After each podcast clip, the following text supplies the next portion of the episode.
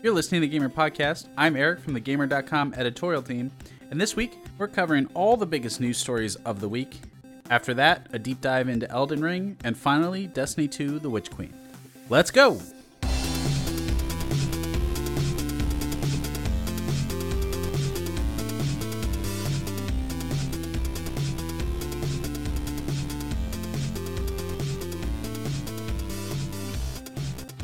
Welcome to the show. It's the first week of March. Review season is officially over. All the good games of February of 2022 have already come out. So, is there any reason to live anymore? We're done. Let's, it's let's over. discuss. Uh, here with Izzy Vanderveld, Hello. Jamie Latour. What's up, gamers? Uh, mercifully, uh, the Pokemon Company has given us something to live for. Pokemon Day 2022 was this past Sunday, and as part of a mobile game filled presentation, we got a reveal of the next generation of Pokemon, Generation 9. Uh, takes place in a Spanish theme region, doesn't have a name yet, but we do know that the games are Pokemon Scarlet, Pokemon Violet, and of course, we did get to see our three new starters, and aren't they just totes adorbs? they are pretty adorable. My Uh, goodness. I, I got a lot more on side with the crocodile one after I I can't remember it's oh yeah Fuecoco. When I found out that was its name, I was like, okay, do you know what? Yeah, I want I want the little fire croc. That's cute. yes, very very Spanish themed names. We have Fuecoco i- is our little fire croc. Love it. Sprigatito is our grass cat, and Quaxly is our sassy little duckling boy. I'm going for the duck. The duck rules. the duck? Quaxly. Now, listen, it's I know I don't get to decide these things uh, as a straight man, but if Quaxly is not a gay icon, I don't know what is. I think I immediately saw Uh. tweets that were like, "Is he?" You know, and then just the hand thing. yeah, Because yes, that's he is. Uh, he is fruity in the best way possible.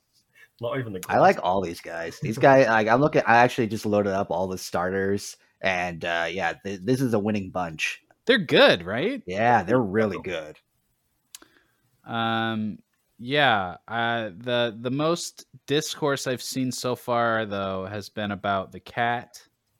Uh, Mhm. we we already have a cat, Mm. right? And it's Sprigatito is not that different from Litten. It's a different type, but Yes, they're but- kind of just basic house cats. We already have a and the crocodile fear- as well. Do we have a crocodile? We got a few crocodiles. Totodile, that's a water starter. I guess Crocodile. Totodile Oh, is a okay, yeah, also, alright. uh, what's it? Sandile that turns into like crocodile or crocodile. Totodile and Fuecoco are very different designs. Mm. Whereas I think Sprigatito Litten is like, here's a green cat, here's a red cat. yeah. Oh, so I thought Fuecoco actually. Okay, uh, I I thought that was a hippo. So yeah. Could be a kind of hippo. Yeah, okay. Yeah, Yeah, it could be a hippo. they it, it does say there's a description on uh one of the wiki, Pokemon wiki sites that says it's a croc. Okay. All right. I, I was just going off the picture here with his happy little face because hippos hippos look deceptively happy until you actually meet one and uh, you're done. So So, so, I just thought that was that. So fue like fuego like fire, right? Mm. And then Coco is like the Spanish boogeyman, and it's kind of like a crocodile bird. Ah, okay. Yeah, that So- totally makes sense. So this could be like a fire dark or fire ghost then, which would be quite cool. People are thinking fire ghost. I'd like fire. Ooh. I guess they already just did that with um Hisuian Typhlosion, but uh, Coco can also mean skull, I guess, and its face kind of looks like a skull. Yeah, I see that as well. Yeah, I guess it does kind of look like a skull. So yeah, this might be like a creepy fire boy. I like that. I dig that. Um, that's, that's got me even more hyped. Ghost is one of my favorite types. Yeah, that could be cool. Even though you're right, we did just get that with Typhlosion Mm. and Legends. Um, so we'll see. But uh, the big thing is that we don't want Sprigatito to evolve into some kind of sexy anthropomorphic cat person, or at least Well, I mean I don't. Some well, people. Well, unfortunate. I have some sad news for you. uh, the gamer editor in chief Stacy Henley might be on the other side of this fence. Uh, but personally, I just want a big, cool cat mon, right? Like, can't we just get a big four-legged lion, tiger, leopard, something? Like, does it have to be some sort of like castanet playing flamenco dancer? Like, you know what I mean? Like, uh, the yeah, didn't there? A lot of them do go become like these weird bipedal like people all of a sudden that are wearing like complicated outfits. And you're like, wait, did you evolve with the outfit? What what what happened here? Where'd you get your maracas? Right. so we had we had Greninja, n- not just a frog, a frog ninja, and then suddenly all of the starters after that were like, what if it was actually a person, and what if that person had hobbies? So Incineroar is a, is the heel Pokemon. He's a a professional wrestler and apparently a bad a baddie. Oh, oh, is that why And he's then- dark and not fighting? Because he's a baddie. Yeah. Is that the only baddie. reason? I Okay. didn't know. And I didn't then, know Pokemon had alignments. and then in in Gen 8, they all had a thing, right? Uh uh Mm. Cinderace is a soccer player, a f- a football player. Rillaboom's a drummer, and Inteleon is a super secret agent sniper. Yeah, weird. It got it got. Hmm. So weird. yeah, so that's how it's gonna be. They're all gonna be a thing, right? Like Sprigatito's gonna be a, a flamenco dancer. Fuecoco's gonna be a, a grave digger. I don't know. maybe like a like a medium, like a mystic. Ooh, like a fortune teller. Mhm, Yeah. mhm. And what's what's And- Kratz going to be? Just a duck. An interior designer. yeah, definitely. uh, I get. I mean, this seems so soon. We just had Legends. Yeah, they are really moving on from that really quickly. this is going to be open world. Uh, I assume it's going to have more of the traditional, like go, going from gym to gym, fighting team, whatever format than Legends did, uh, which I'm looking forward to. I hope maybe we can scale back on the crafting a bit because I think that kind of bogged down Legends a lot for me. Um, but yeah, I'm actually surprised uh, by how they pivoted to it being like Arceus because I was always, or Arceus, or however you pronounce it. Uh, I was always under the impression that was supposed to be like the spin-off game to give you like kind of a different Pokemon experience. And then this one came out, and it's like, no, we're just doing this. This is all the games now. All the games are like this now. Yeah, I think I think I can imagine there will be more Legends games. Hmm. Like it is a good that. format for like exploring the past and using Mhm. different mechanics and stuff. But if this next one is going to be open world, yeah, you're right. Like we wonder how what's going to differentiate it. Personally, I hope it's just like the crafting thing. I hope like mm-hmm. I just want to win, fight in battles, win, get money, buy the stuff I want from a store. I don't want to collect twigs and berries for most of the game. That is most of Legends. So many apricorns or whatever they're called. hitting, hitting trees. Um, yeah. Uh, okay. So, Nvidia got uh, cybercrimed. mm. You Oh, know about yeah. this? Yeah, I forgot. The the whole source code got leaked, didn't it? Yeah, Nvidia Oh. got hit with a ransomware, and their entire source code got leaked. Um, people poured over it immediately. I, it's a little kind. It's kind of a sticky thing to like report on, like ransomware attacks. You know, Yeah. like like they did a crime, and now we have all this data. I think But you but it, then again, it's like in the public interest. Yeah, I think it's fair to report on it happening. I just don't think sites that are reporting on it should like host any links to that stolen data themselves. Yeah, Because I mean, you know, people will. We know people will just go and look for that data if they're so inclined. But yeah, you are right. Like if someone, it, it's it's a big thing that happened. Like it doesn't it doesn't help anyone to just act like it hasn't happened. yeah. Mhm. Yeah. Well, so the big story that's come out of this, um, and for our purposes, it kind of relates to what we were talking about last week. Um, so this is the DLSS source code. Uh, if you're not familiar, this is basically like the most high tech upscaling uh, that NVIDIA does. It's like it, it's like super new tech, and it's on all the new NVIDIA graphics cards, and it does an incredible job of um, upscaling, so that basically you can get way better performance from your hardware than you ought to. Hmm. That's that's the general idea. Okay. Um, so what we what we believe we have discovered from this leak is the uh, files for the next Switch, uh, which interestingly, when- oh. when, all of the Switch info, when when all the Switch Pro stuff was coming out a couple years ago, DLSS was rumored to be on the next Switch. Like that was going to be a big part of the performance enhancements. Um, and so now we have this uh, file. It says it's called NVN2, and the graphics, the NVIDIA graphics file on the first Switch was called NVN. So ergo, it looks like um, it looks like graphic software for the Switch Pro. Now, this file is apparently from 2019, which I think pretty much aligns with what we know about development on the Switch Pro. Um, we were talking about this last week too. I was thinking, yeah, you've said this on But- the blog before.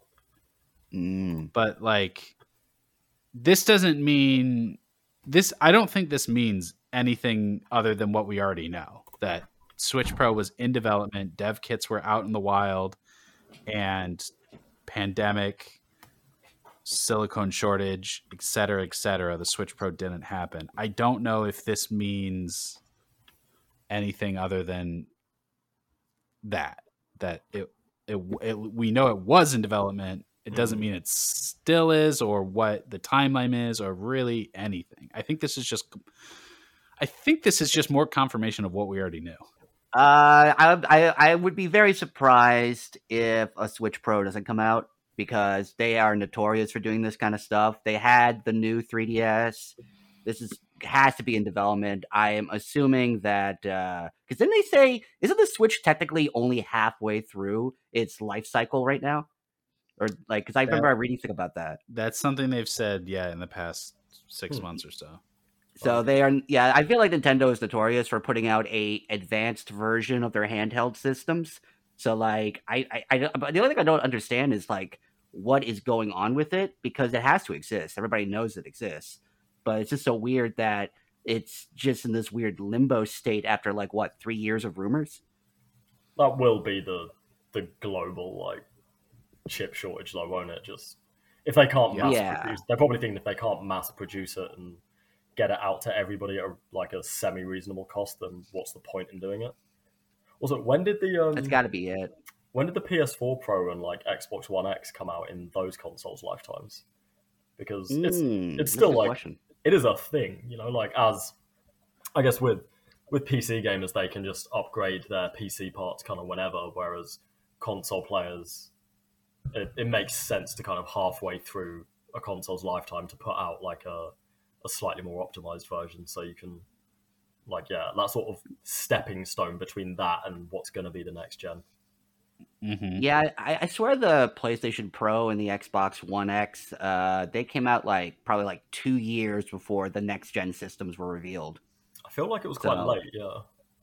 Yeah, it wasn't. It it felt like they were released, and then like literally the next year, it's like, guess what? New ones are coming.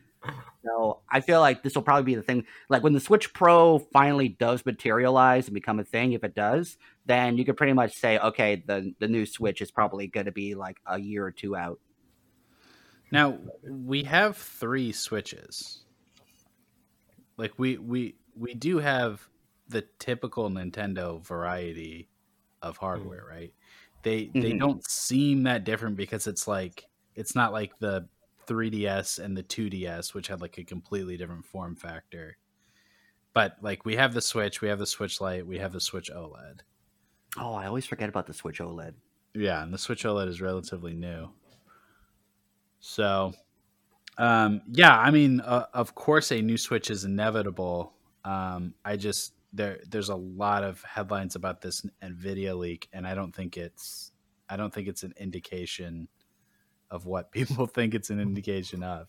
No. There will be another Switch. It's gonna be a while. I think I think that's the reality. Yeah. Nvidia's getting hit with a lot of leaks lately. Like, was it a couple of months ago they got hit with that huge leak that had all those that list of games on it? Yeah, And, like- the GeForce, the GeForce Now. Yeah, yeah. It seems like you just type in Nvidia. Like I typed in Nvidia leaks, and it was just like, oh, there's there's been quite a few lately. All right. Yeah, that's a good point. I wonder what I wonder what's going on there. Yeah, got to work on their cybersecurity. Get your shit together, Nvidia. Yeah. God damn. Uh, okay. Well, it, instead of a Switch Pro, we have a Steam Deck. Some may argue Ooh. that's uh, a better value proposition. The Steam Deck is out. Uh, Gabe Newell is on the streets hand delivering these fucking things. Imagine this guy coming to your house. I don't. I think I would freak out.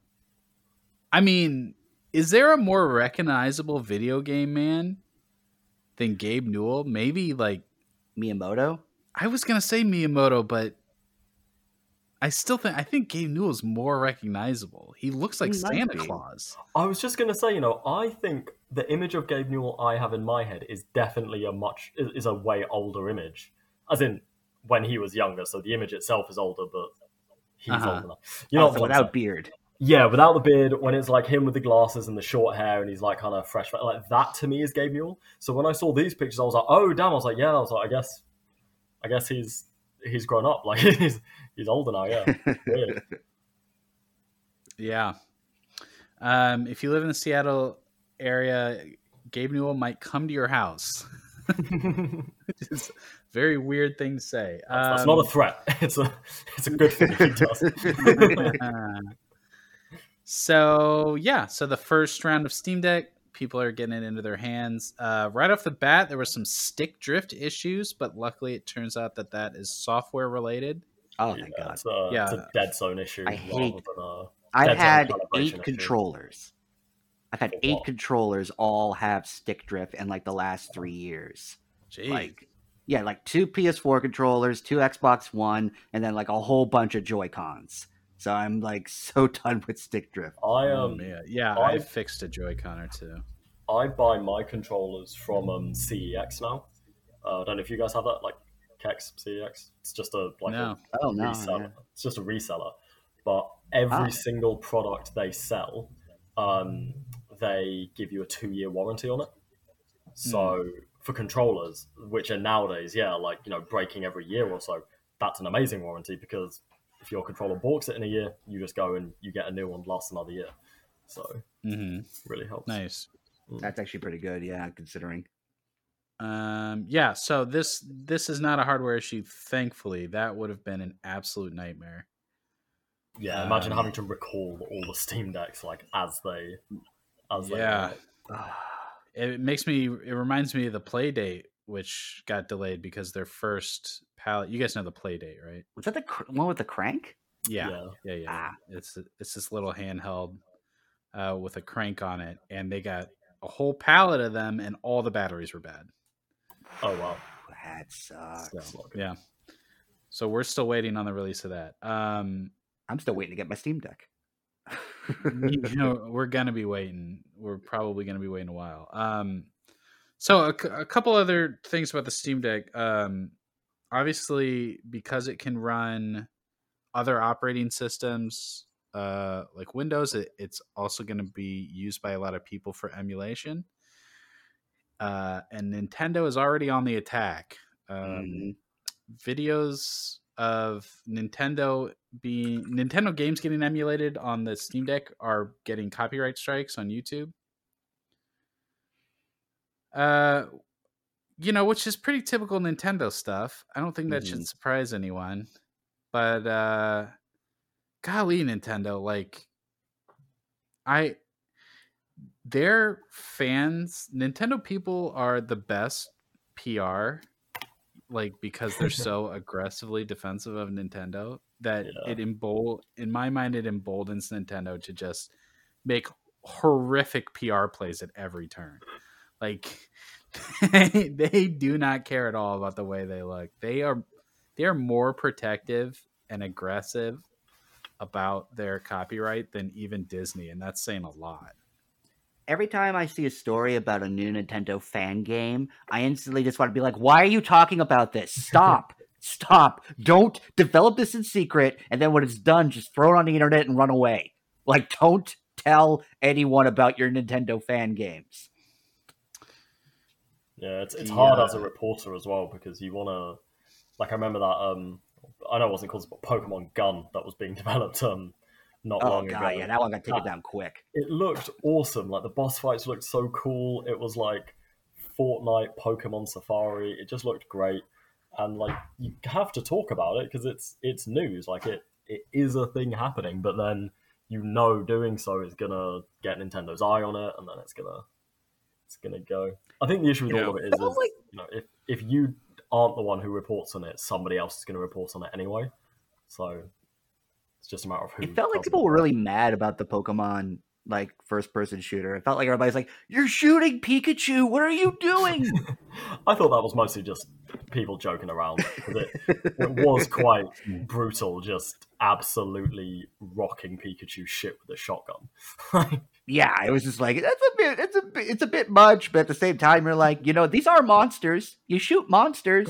Pocket mm. monsters, yeah.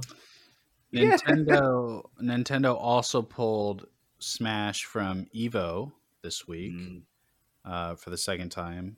Um, they did this, I think, two Evos ago, uh, and it's which is it's just absurd. Like n- Smash is by far the biggest game at Evo. It Why did they pull gets it? the most for the same reason that they don't want videos of emulation and fan games and everything. It's it's all about controlling their IPs. Oh, okay. Um, yeah, it's it it may it's it defies all logic. It's the best Mhm. free advertising uh, that they could get because people love Smash and they want to see it be played. Like, I it's it's really no exaggeration. Like Smash was the headliner of Evo, and this is the second time they've just said no, you can't play. Just I, it's hard to even imagine you can't play this video game at your fighting game competition. It's I can't believe they can even do that. I was just thinking, yeah, what what actually gives them the right to do that? I don't know. There's probably some complicated copyright stuff or Yeah. something. I guess, well, Yeah. I, I guess maybe they could argue Ev- Evo's profiting off of their game, so like unless they pay them a license fee or something, they can't do it. Maybe. Yeah, I mean, like I know that with legal like argument to make.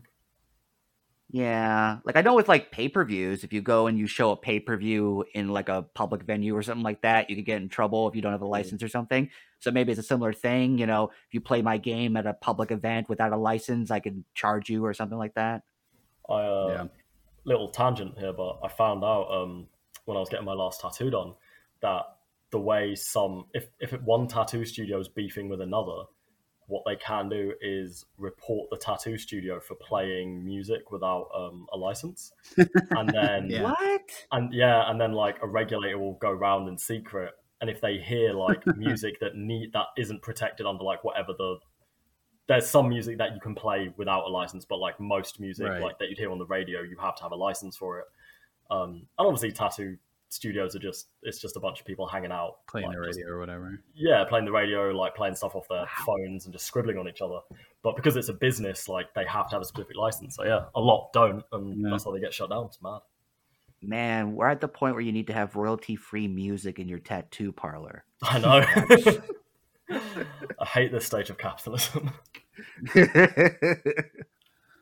Um, okay, moving on. So, uh, obviously, the whole world is uh, feeling the effects of uh, Russia's attack on Ukraine, Hmm. uh, and the game industry is no exception. There's a, a a lot of things that are happening uh, this week and happening quickly. Um, one thing that I thought was particularly of note was that EA said that Russia's going to be removed from FIFA and NHL Mhm. and I I don't know if that's just like going forward or just the next game. Or is, Izzy, it do you just, know? Uh, I'm not actually 100 percent sure. I, it, I I thought it might have just been they were taking it out of um, the current game. So we have we have a we have a quote here from uh, EA. In line with our partnership at FIFA and UEFA, EA Sports has initiated processes to remove the Russian national team and all Russian clubs from EA Sports FIFA products, including FIFA 22, FIFA Mobile, and FIFA Online. Hmm. EA is also thinking about doing the same to other EA Sports titles.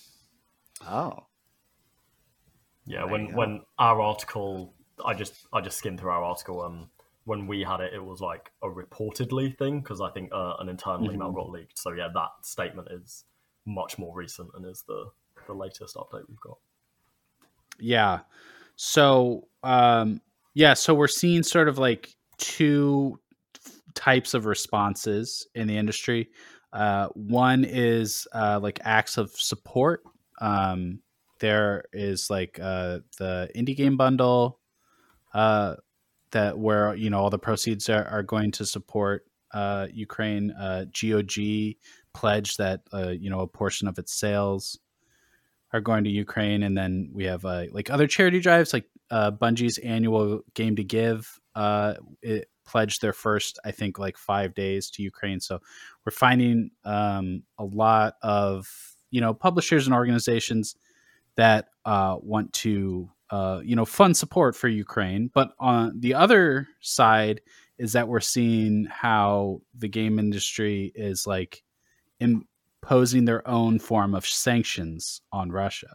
Hmm. Um, you know, for, first with the EA thing, we have um, the I think it's the vice prime minister of Ukraine was calling on Sony and Microsoft to block all Russian accounts.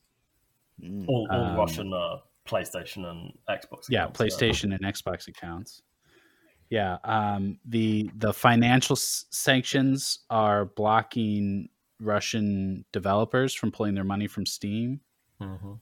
um, and we're just seeing how you know on on a global scale how russia is being isolated and how that's sort of translating into the game industry too um, and i think you can't you can't help but have sympathy for like the russian people that are Yeah. being affected by those things Yeah. All the, all Um, civilians who are being affected by it. It's uh, obviously yeah sad. all, all the civilians of civilian caught in the crossfires of it all. yeah um it, it's horrible it's a horrible thing it's and, and i mean it, obviously it's like beyond our scope but it, it it's a it, it, it's unbelievable the the scale you know already so quickly you know I, I i pointed to this ea story specifically about removing uh russian teams from the game i, I suspect we're going to see a lot more of that Mhm. um as just sort of in general ways to ostracize Russia from you know the global community, from gaming in general. Um, I suspect we're going to see a lot more of that. Yeah, we've seen it in just a lot of sports industries in general. With um, like I think F one recently said, uh, Russian drivers could compete, but they couldn't do so under the Russian flag. So that's been something where it's like, you, you're fine to compete, you just can't do it like as a Russian. You have to just do Yeah. it as Mhm. whoever you are. Um, Right. And these aren't these aren't like temporary measures. These aren't like well while Russia's on the attack. Like the these are these are effects that are going to persist for years. I, I didn't know if uh, I didn't know that was the case. Yeah, I mean that's that that is the point of doing it, right? Like Hmm. um it's not it's not an optics play uh in my mind. Like yeah, th- this is this is like the consequences Hmm. of uh of going to war with your neighbors. So um so I'll also mention that we have uh, a resource for Ukrainian studios that you can support. Uh, I will put that link in the description.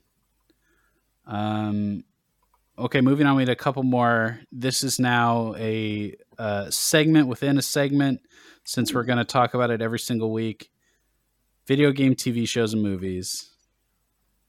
You know what- Da-da-da-da-da. yeah, you know what this is?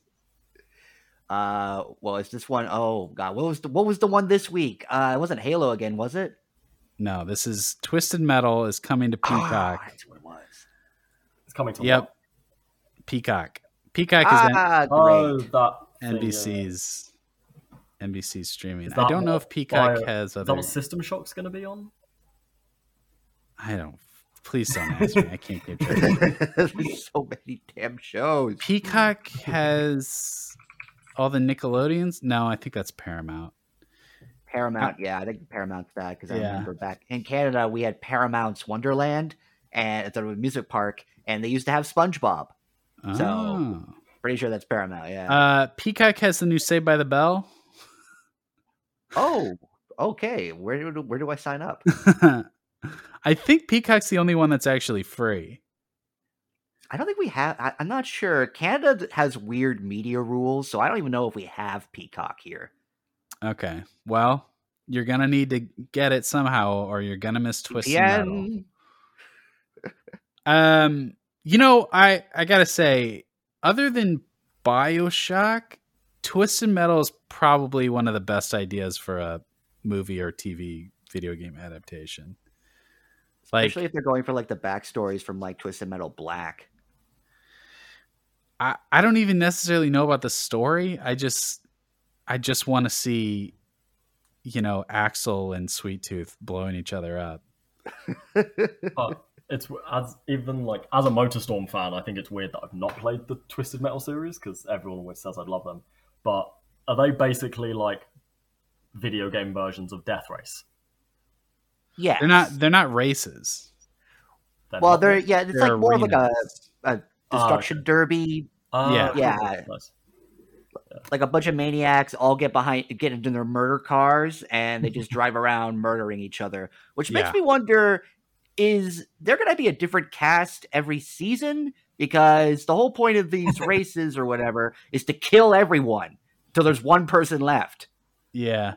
Oh, they won't die. They'll just like They'll just ex- crash. their like car will explode and you'll just see like Sweet Tooth like rolling on the pavement. you know. Um I, I, I think it'll be hilarious. I'm I am definitely uh looking forward to that as an idea. You know, like so many of these things, Uncharted and Last of Us, these are just games that are emulated movies, and now we have the movies based on the game based on Mm. movies. but uh but Twisted Metal is going to be a video game ass TV show. Like there's no way around it, you know. Um yeah. So still still though, still irritated. It's how all at all at once all of a sudden maybe Marvel's dying down a bit, so we're moving on to video game everything. I would be concerned except there was like uh that castlevania anime series which i still think is the greatest video game adaptation of anything so I I'm cautiously optimistic about the new slate of video game stuff, but Mhm. I also still remember the the days of Uwe Boll and or Uwe Boll or however you say his name, and I'm always going to be scarred from that. So Uh, those films were cautiously optimistic. Max Payne is art. I don't know what to tell you. Uh, so the last thing before we move on to Elden Ring Elden Ring. is, Praise the ring. Elden Ring, is um, you said it. the PSVR two. There's a new rumor that it's coming uh, early next year. We have a Q1 2020. we haven't. Yeah, we have an actual f- first look at the hardware. Um, is anybody excited for this? Uh, a little. I am a bit. I think if it's because I, I, we've spoken about um, VR before, where you you made a really good point of saying the idea everyone has of VR is very very old, where it's like, oh yeah, Yeah. I've played VR. I did that one thing two years ago or five years ago or however long it was. So I think if Sony either like takes a big hit on the on the hardware cost and just makes the VR headset very very cheap or just starts bundling it with all PlayStations then I do think it would be cool to have a much more accessible um, entry point into VR. I say accessible as if PS5s aren't already ridiculously hard to get hold of, but you, relatively speaking, you know what I mean. Like, I mean, what's more accessible than the Quest? You know, the, the Quest Two is in every Costco, Target, Walmart, Best Buy, and it's two ninety nine. That's true. There was that as well. I think wireless, it'd be like cool to have, you know, yeah, that something like that, but with the kind of pedigree of Sony, I guess, rather than having Right. to have a Facebook machine, sorry, a Meta machine. Is this one going to be uh, wireless as well? no, Ah, well, I hate that it. is a problem, isn't it? That's that's what I feel. Yes, I'm you done. will be tethered, which is kind of yeah, it's hard. You know, we're we're going on I guess it's been almost 4 years since the original Quest came out. Longer than that maybe, maybe closer to 5 years now and it's like it seems pretty bizarre that next year we're going to get a fancy new VR headset with a cable on it. Like we the the the you know, the VR market has grown beyond that, but apparently not. Nothing's uh, more immersive than tripping over a cable while you're wearing goggles. The uh the problem with the first PSVR was that Sony just didn't didn't deliver the games. Like that's really Mm. like Astrobot was great. The Batman thing was like a little tech demo, like it was maybe an hour long. And then what? Like the Resident Evil 7 port was pretty good, but you know, it had no games. It had Iron Man, but that came out really late. Like nobody was buying a PSVR for Iron Man at that point. Yeah, There was think like an Until Dawn roller coaster game. I remember. I think. Bad, bad. Yeah, I didn't play it, so I can't say. So That's- we know we're getting a Horizon game. yeah, Uh, I forgot the name of it, but I've also forgotten the Um, name, but it did look cool in the very uh, brief there w- s- clip. we there was another really late game called Blood and Truth that was supposedly really good, but again, like it was so long into the life cycle of the first PSVR that it didn't get that much attention. Mm. Mhm. So we'll probably see those. We'll probably see like Iron Man VR and Blood and Truth and some of the ones that got overlooked. You know, sort of how like the Wii, the Switch brought all the Wii U games back Yeah, for a second go. Mhm. Um, and then Horizon and like we just need to see some big games. Like it's such a waste of the hardware if I uh, think- if there isn't the software to back it up. yeah. I think that's what I mean when I say Sony would make it. Sony could make it much more accessible because, I mean, my housemate is a he's a VR dev, um, so he's he's got a Quest two. Um, you know, like whenever there's a new VR headset, he always brings one from work, and we have a little play on it. Uh-huh. But there's never really been anything that's felt like enough to make any of us want to play on that over any of the other consoles we've got in the house. Mhm. It's always just been like, oh look, check out this gimmick we're researching at work, and it's like, oh cool, that's It's just that's a cool thing, but I'm I'm done with it now. it's just so isolating. Like Yeah. Mhm. it's just so it it all of our habits that we've developed are counter to the way VR works. We can't check our phones during cutscenes. We can't engage with the other people around us. Like you just have to be in it. You and you have to be like totally alone. Like uh, of course there's like multiplayer in VR, but it's just like it's just such a different experience than the way than the There way we um, engage with with regular games.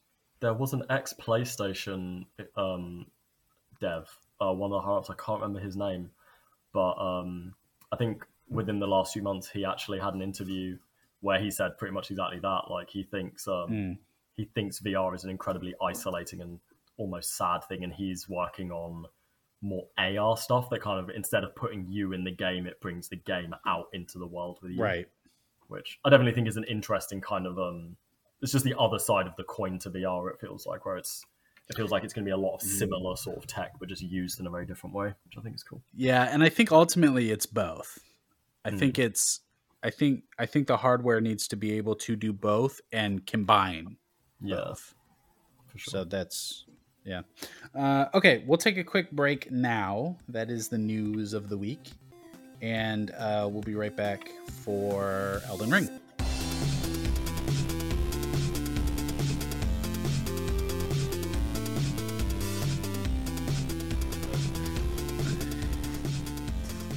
And we're back. It's time to talk about the greatest game ever made. No debate about it. Unquestionably, the, The- highest reviewed Elden Ring. The Izzy's here once is over. again. We found the best game. ever. Yeah, I gaming is over. I thought you were setting up Knack. no, Oh god, not another. That's the next segment. segment. uh, Jay King Hello. and our newest editor, Andrew King. Andrew King, no relation. Oh yeah. Jay, Jade, you reviewed the Elden Ring. I did indeed. I gave it five out of five. You Hmm. fucking simp. I know. So predictable. Like I knew. I knew I was gonna go. Didn't even play it. Jade, why is Elden Ring the greatest game ever made ever? Ugh. I wouldn't. It's definitely an all timer. I don't think that's All timer. Hyperbolic to say.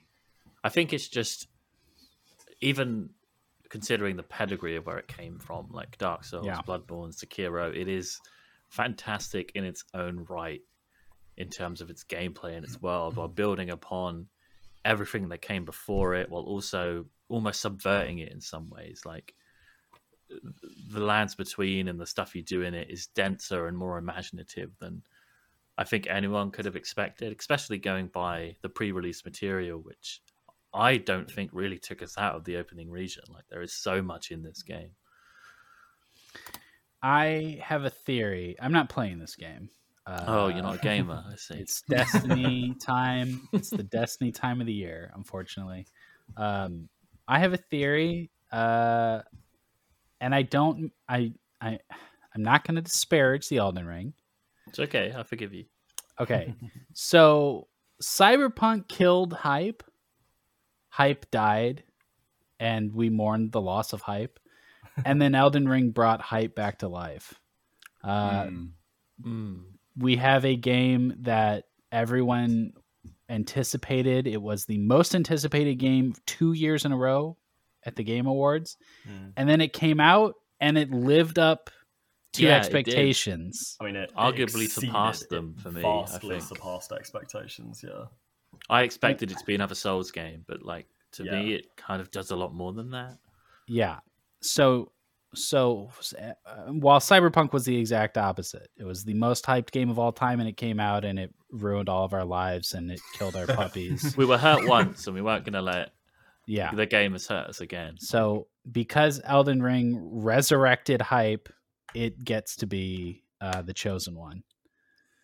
Um, that doesn't mean it's not an amazing game, but I think that maybe speaks to why it's being heralded uh, as the s- fucking second coming. Yeah, I feel like we needed a win. Like, the gamers needed a win. I don't know. hey, but- the gamer, the gamers needed this one. yeah, I think it'll be fascinating to look at this game because it feels like the sort of game, like a lot of other FromSoft games, you'll have fans populating wikis and discovering new things for several months. So I think six months down the mm-hmm. line, it will be fascinating to see like a critical re-examination of this game's surfaces. Maybe it'll turn into Horizon, where people might be like, "Oh, maybe it's maybe it's still good, but maybe we were too kind to it." Like, I wonder if Elden Ring might occupy that space. But for me, like, it's the best open world game, arguably the best game to come along since Breath of the Wild. Like for me, in a lot of ways, like it ticks all of those boxes. I think it's hard to, you know, with Horizon, it's like you can wrap your arms around what Horizon is pretty easily. Like if Yeah. you played an Ubisoft game or, you know, basically, you know, mo- any open world game for the most part in the past 20 years, you kind of have a Mm. good idea of what Horizon Zero Dawn is. So, like, Yeah. looking back on it, you can go, it was a really polished, interesting one of those. And I think the thing that Elden Ring and Zelda Breath of the Wild, and like to a lesser extent, like Red Dead 2, I think of those as like the three really interesting open world games that I've played in the past five years yeah, or so. I agree. I think they they they reinvent the genre, all three of them in entirely unique ways. I think they're more Yeah. abstract in the experience you have in those open worlds. They aren't dictated by well, Red Dead is dictated by quests and like so is Breath of the Wild, but I feel like the way in which you discover those worlds and explore them and make your mark on them are yeah.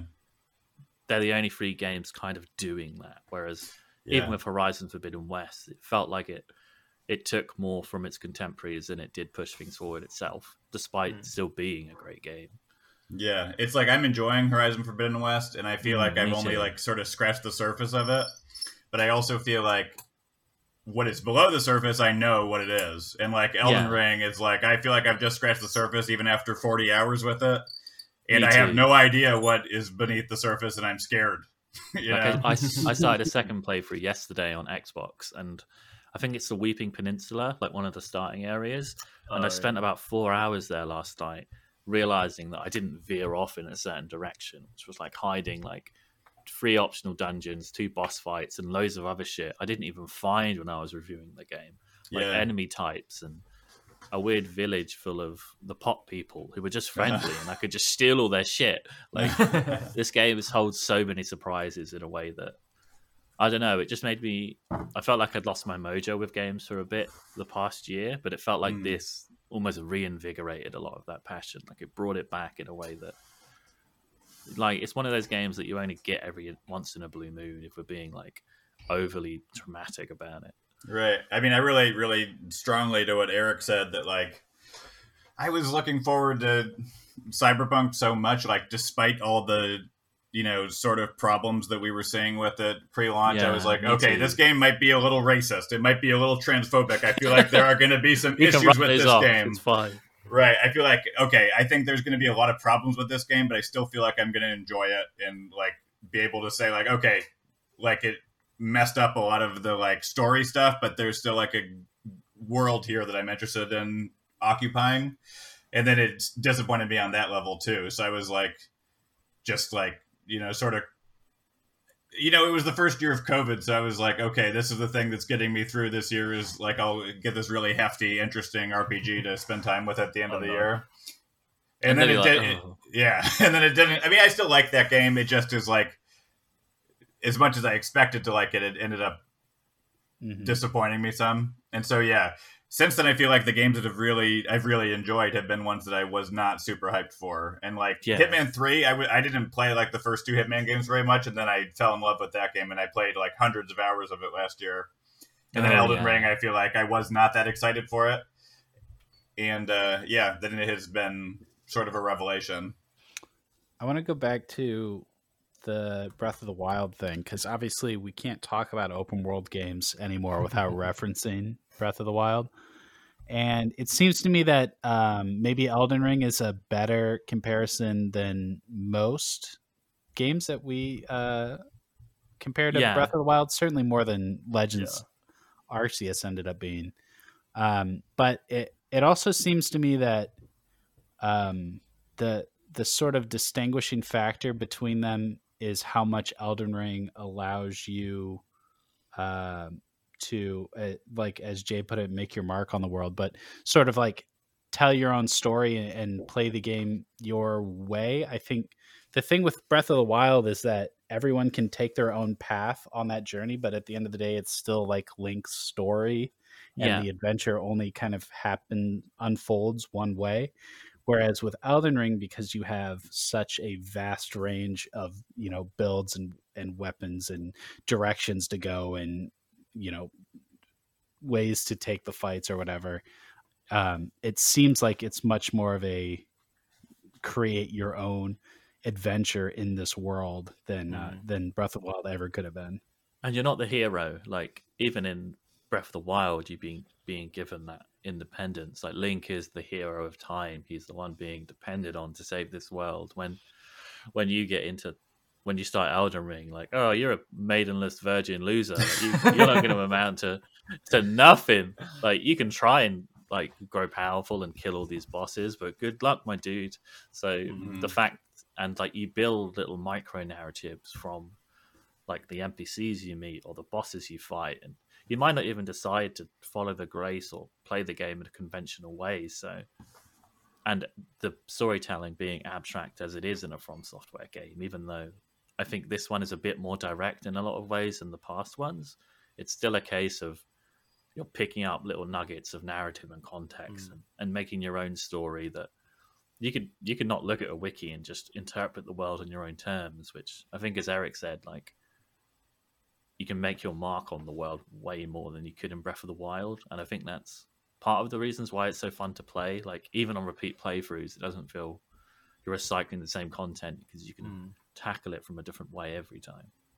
I think From Software's definitely taken the best of the narrative elements um, and the Mm. mobility from Sekiro and trans and fused it with the the mystery and the intrigue of uh, their of the Dark Souls games, where yeah, the, eh, things are a bit more direct and it feels like you know you don't you don't necessarily have to consult a wiki for absolutely everything but also yeah there's still so much just everywhere to uncover and so much untold i think what i found really interesting is i i didn't like breath of the wild at all really like i tried it a Mm. couple times Oh, interesting. and Okay. I just can't get into Breath of the Wild. So I was getting a bit worried about all the Breath of the Wild comparisons. But then getting into Elden Ring, it's I mean, me and both my housemates are all playing it and we're all playing it simultaneously. So it's pretty much work and then we'll all just be in the lounge playing on our like separate machines. Um and yeah, I think what I've nailed down as the reason why I prefer it so much is combat in Breath of the Wild never felt like it had much of a purpose to me. Like you could clear out a camp and you'd Mm. maybe get like an item or I don't know something, but I, I never felt that there was that much drive for me to like commit Link to ever fighting with anything. Whereas yeah, you can avoid it and it doesn't matter. yeah, and I mean, I know the bosses in um, Breath of the Wild are really, really cool, and there's like the really fun puzzle dungeons. So I know it's not it's not pointless, and I'm not saying it's bad. It's just definitely like you know not it. It wasn't enough incentive for me to engage with it on that level. Whereas with Elden Ring, it feels to me like the point of the game is combat and exploration, and both of those things are handled in just such superb ways. That like they're really, really married together, just phenomenally. Yeah. I think the only thing that I mean, I, I think the Elden or the comparisons to Breath of the Wild make sense because of how Elden Ring handles exploration because of how many surprises the world Mm. has for you. I think, you know, if I was gonna if I miss anything in Elden Ring from Breath of the Wild, it is like the the sort of feeling like with Breath of the Wild, it feels like you're sort of playing with like a chemistry set or like, you know, playing with blocks or something because there's so much physics and like simulated stuff out in the world and it's like i could take out this bokoblin camp by like you know electrifying the water they're standing in or like something like that or hmm. like knock down a rock that kills them and like elden ring it really feels like it's just you with like whatever weapons you have against enemies rather than the world itself being something that you can use to your advantage in that way Yeah, it's quite more like that, mechanical. Hmm. Yeah, I like I like that as well. That I think that is just something that I really love about Breath of the Wild is Mhm. the I think like Elden Ring is obviously going to have long legs because there's so much in the world to discover, but I am wondering if like in, you know, 5 years we're going to be seeing people doing like crazy Looney Tunes shit in Elden Ring in the same way that we see in Breath of the Wild where it's like, mm. you know, using all those systems in like ways that nobody could have ever expected to kill enemies like I think that's part of what makes that game endlessly rewarding to follow. Yeah. And I'm curious to see like how Elden what what we are talking about with Elden Ring in 5 years. Like what are the secrets that we find in the game or you know what gives it those legs to keep being something we discuss. I would imagine it'll be like any Souls game where people have to create their the own their own challenges outside of the game. It's going to be people beating Elden Ring with bananas and shit. Yeah. like Yeah. like yeah, it's the exact opposite. Like Mhm. in in Breath of the Wild, we have those the people that are like riding a log fifty miles across the world. But but yeah, this is going to just be people using the longsword with their feet or whatever. Uh-huh. right, because there's already people that have like figured out how to play it with Ring Fit and are beating like Margit with uh, Ring Fit. So like Yeah, I'm sure that'll only get more, you know, wild as it goes on. Breath I of the think uh, one one absolutely excellent tweet I saw about Elden Ring when um uh, it's been designed as though uh, Miyazaki heard about no hit runs and took personal offense. Mm. I, w- I- as I've been playing this, I've been thinking about like people that beat uh, you know previous Souls games with um, you know their eyes closed. There was like the guy that did the blindfold run, Mm. and thinking about how impossible that seems like it would be for this, and people are. I'm sure people will still do stuff like that for this game that like just blow me away. Like speed running for this game, like a- a lot of people don't even know what the endings of this game look like yet. So seeing how that will work, because, and I think a lot of the people, it's like Izzy not enjoying Breath of the Wild but loving this. I think it's because it takes a lot of the lessons from Breath of the Wild, but gives progression more of like a tangible feeling. Like Mm. it's got the scope of Breath of the Wild and the level of discovery, but whenever you sit at a Lost Grace, you're like you're making yourself more powerful. You're yeah. doing other little things or you're returning to the round table hold it feels like whenever you venture back out into this world you're progressing your own story. Where i guess with breath of the wild it's more of a case of making your own fun in that world. Um, if you're not doing the divine beasts you very much have to to learn its systems and learn how its physics works. Otherwise you're just going to be i don't know not having as much fun as perhaps you want to be. I yeah. I keep seeing the same message over and over that this is the most approachable Souls game, and I and I I see everybody saying the same thing that um, because it's open world, it affords you the opportunity to go off in a different direction and not beat your head against a challenge that you're struggling to overcome um, because you can just go somewhere else and you can like level up and you can come back later. And because of that, that takes away some of uh, so much of the friction uh, uh, of Dark Souls' infamously hard challenges, and therefore it's a more approachable game. I want to interrogate that idea a little bit. I don't necessarily know if the three of you agree with that or not, but um, I'm curious because to me, as someone who's a I, I guess kind of a little bit too impatient for Souls games. Generally, I've only finished Bloodborne. I've dabbled in all of them, but I, I really, I only got through Bloodborne because I love the world so much. Mm, you know, other, There's a great otherwise I would have, I would have for sure bounced off because I'm not patient enough for these games. And it, and when I hear like, oh, this one's so much more approachable because when you're struggling with a boss, you can fuck off and for 10 hours farm something else. I'm like, well, that to, that's the same problem.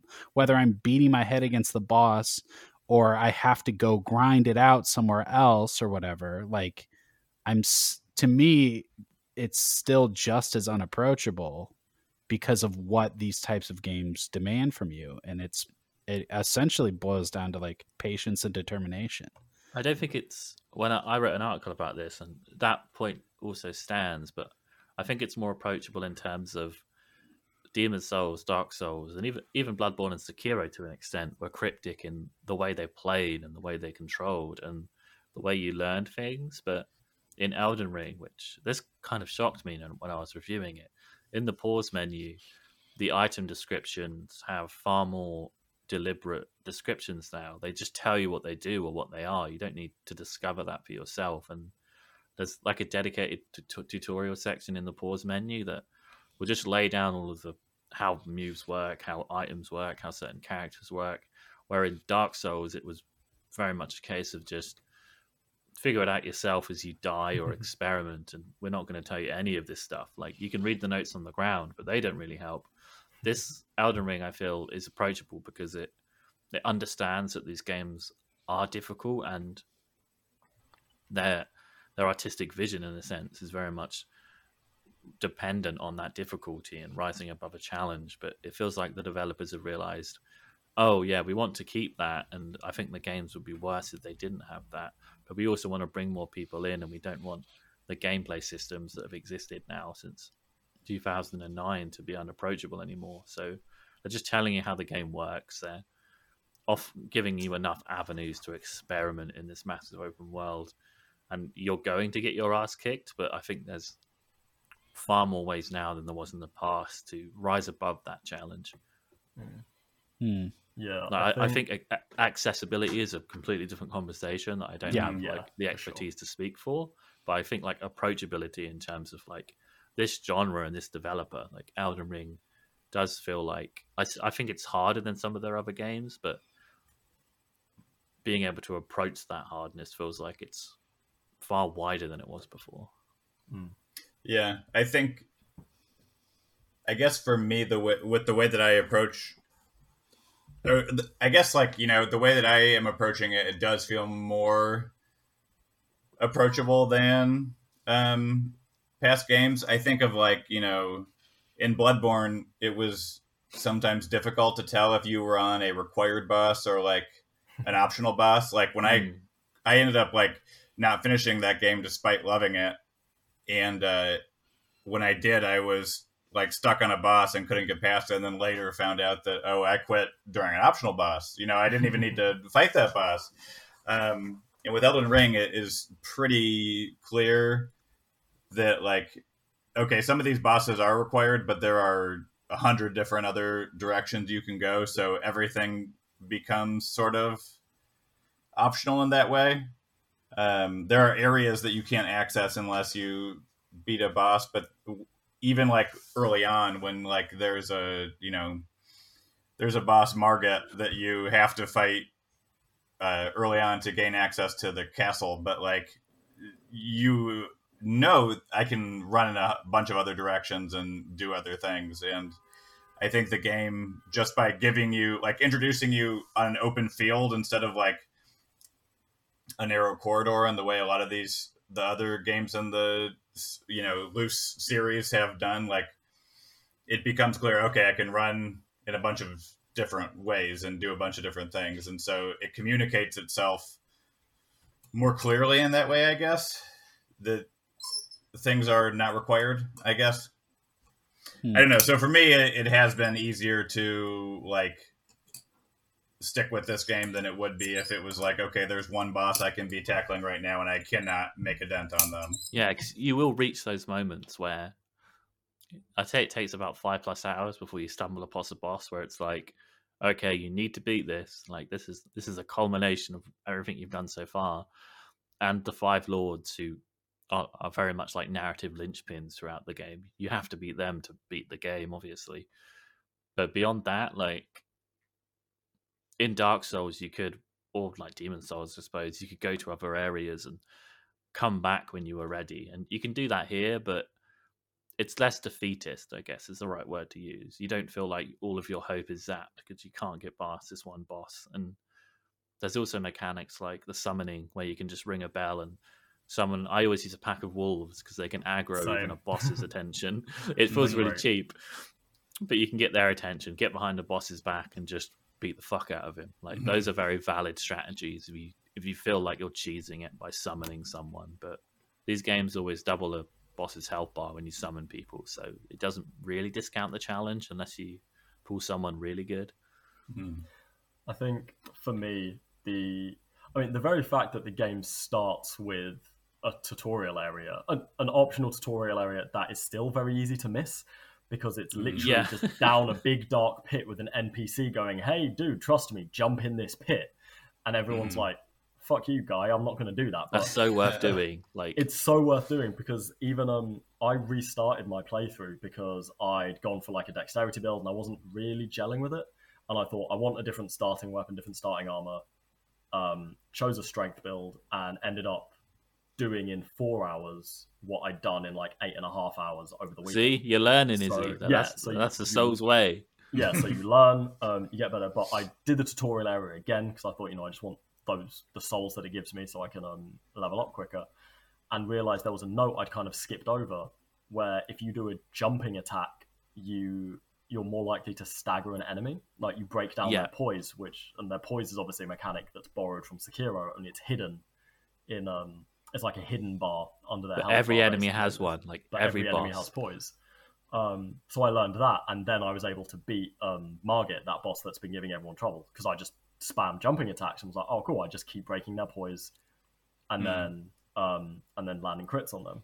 But in terms of how approachable it is for like new players, I don't know. I think as Souls fans and people who've played the other games, we I, I think just seeing Stacey in the Eds chat like talking about what do you mean this is what you do and like asking So the toxic, very bro. basic sort of asking the very sort of basic questions of like how do I level up, how do I level this up? I still think the game is I'd say as like how it's always been, where it's like none of that is. It doesn't feel like any of that's any more explained. It's also the kind of Oh, I just I very much disagree. I think Really? Elden Ring like directly explains a lot of these things to you, Hmm. Like in narrative relevant terms. but like compared to like Hmm. Dark Souls or Demon Souls, it does feel like they want to railroad you in a certain direction in the opening hours before going do what you want. I, I played the technical test, Jade, I- like a few months ago. When Oh, yeah. play it for a whole weekend.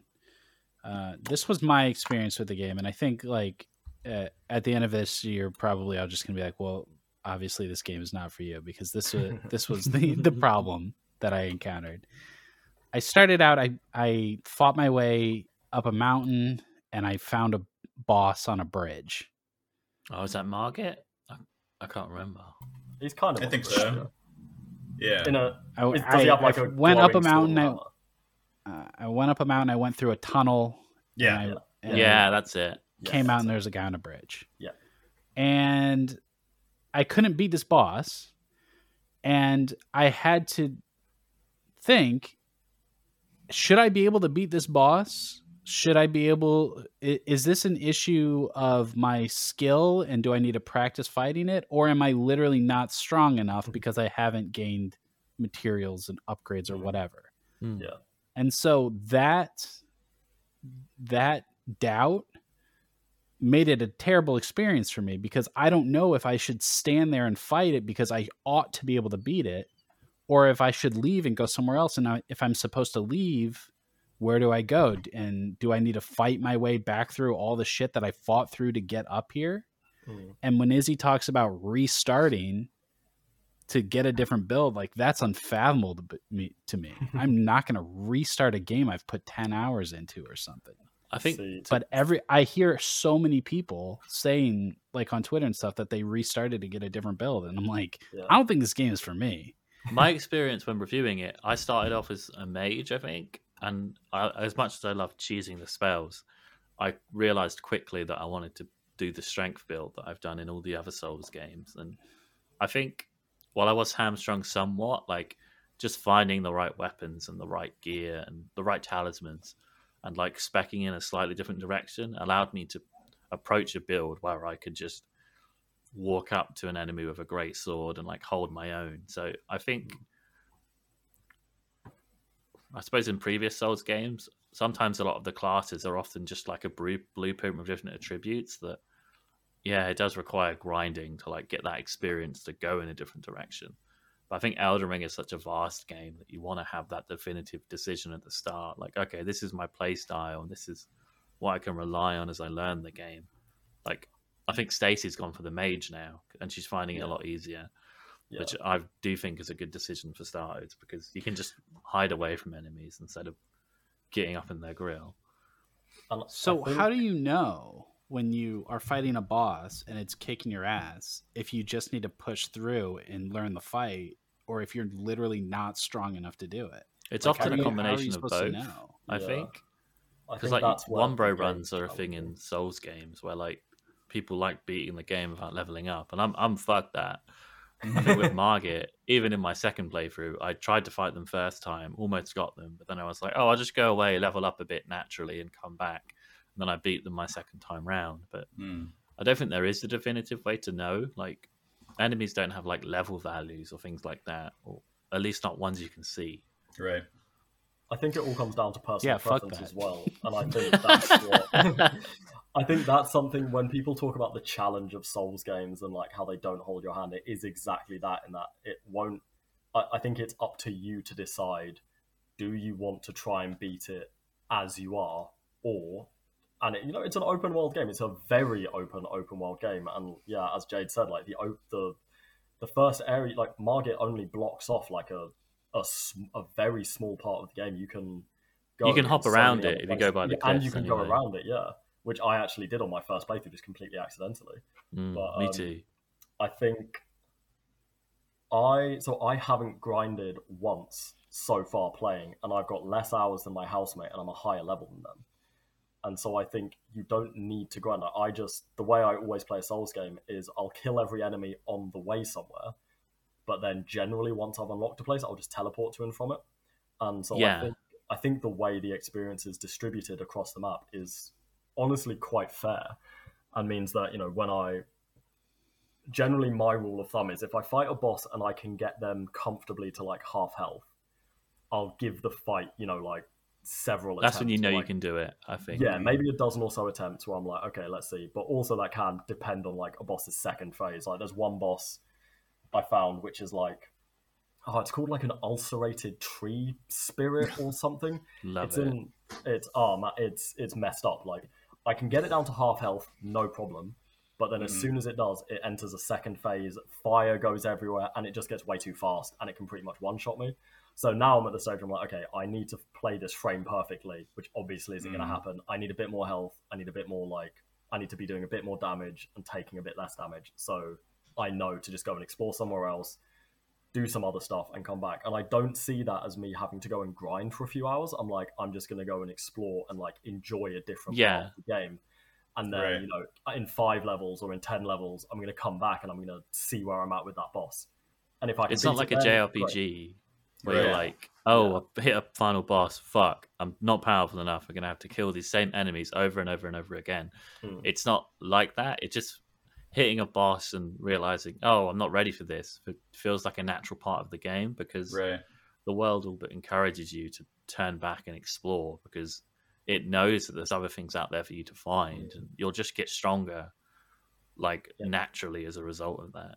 and it makes beating them later so so rewarding for me. Oh, it's I know, right? you feel like look how powerful I've become like this boss that was absolutely battering me and it you do it does almost feel like cheating sometimes because you're like wow I just kicked this thing's ass like this was nothing now but I think that's very much it is baked into the artistic vision of this game yeah where it's like look at look at the challenges you can overcome and look at how easy things can become when you just have more experience and when you've got more mastery There is There it. is That's- nothing more satisfying than going to an earlier area. I think there's a dragon at the Mm. beginning in the Yeah. lake, and I rocked up to that guy like 30 hours in and just fucked him up. Like, He did not stand a chance. I was like, "Come on, boy, let's do this," and I rocked his shit. Yeah. Oh my god. Yeah, that feels incredible every time. but but Yeah, if I've that's not like- for you it's not for you Yeah, totally fair. I've got like five different bosses that I could go fight right now, and to me, it's like it. I don't ever feel like I'm grinding in this game because if I'm stuck on one boss, I can go fight another boss that maybe I've leveled up some since the last time I fought them, so I can go and see if I am like a high enough level now that I can kill them easily, or like recently I hit like a story boss and I was like, okay, I don't feel like I'm at the right level for this. So then I went and there's a, a boss in the starting area, which is like a huge golden knight riding around on his steed that like like if you try to fight him early, you're gonna get one shotted. And then there's mm-hmm. that He's dragon. one of the first enemies you see is that guy. Right. He's a lesson in world design. Like you can Yeah. try and fight me, but I will I will do you, and then you'll run away and come back. Like, Right, you that's sort of like- me. just go around, go around. Yeah. like, this, this ain't for you right now.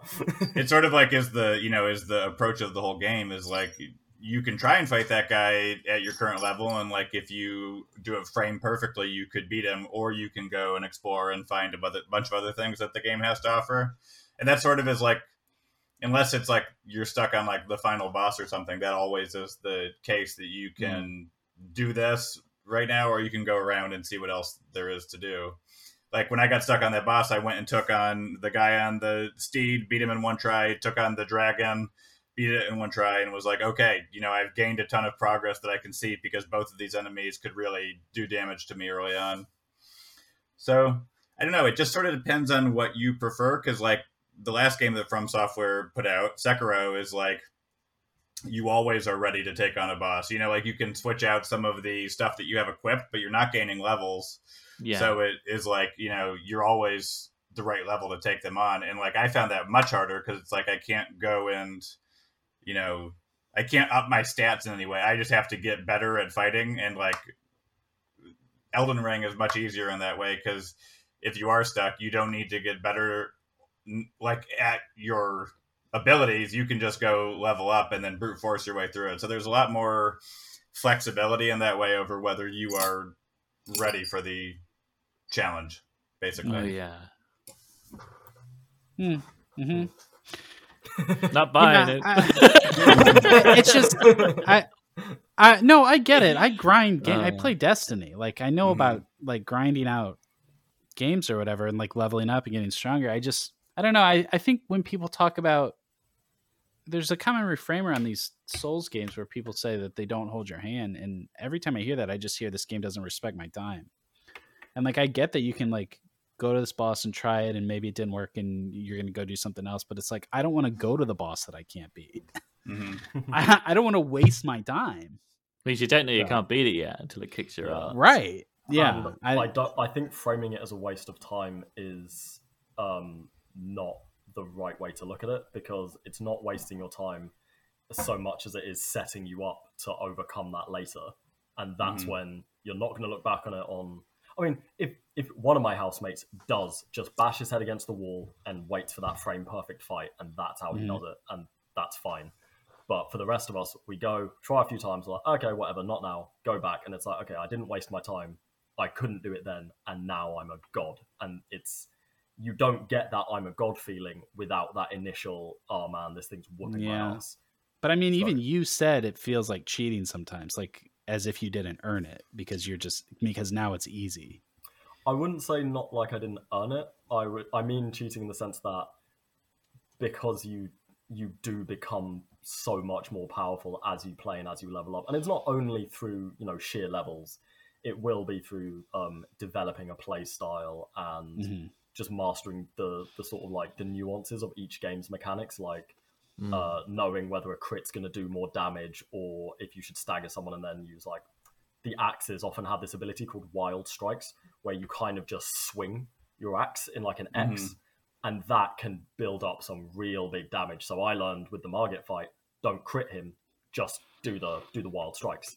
So it's things like that where it, it feels so much it feels like cheating because you're like, oh I know so much more and I've gotten so much Mm. better that you're like, damn, like, yeah, that was so easy now. And you kind of think, you know, oh, that's where, you know, you can do another playthrough and you can deliberately, maybe not like a zero leveling up playthrough, but you can go through and be like, okay, I'm going to try and be a, a slightly lower level when I do everything now and see if just game knowledge alone will get me through it. Yeah. Eric, I think I'm sort of like I feel like you know sympathetic to what you're saying because I don't typically even like difficult games. Like I played Cuphead when it came out and it was like, why would you make a game this pretty and then make it evil? You know. and with with like Elden Ring and Bloodborne before it, like the difficulty to me is like an encouragement to see more of the level design. Like the difficulty is Me kind of a, a, stick that pushes you to like explore more. You know, Mhm. so like, and I think Breath of the Wild is sort of the same way because that game, you know, is significantly harder than past Zelda games at the beginning as you're starting out.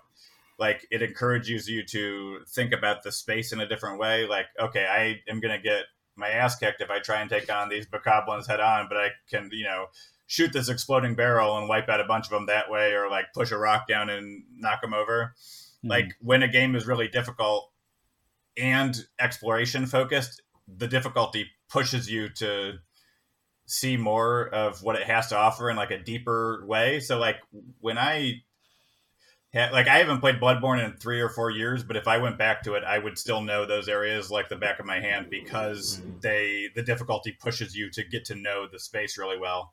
And as somebody who's like a big fan of like cool intricate level design, that is like so exciting to me. If these games were easier, then I wouldn't know the spaces as well. And that's not to say that they couldn't be more accessible because I think they could introduce like ways that they could still be challenging, but you know, people that are disabled could still play them. You know, like I think there is a media uh, middle ground there, but I think the challenge is sort of essential to pushing you to see all that the levels have to offer.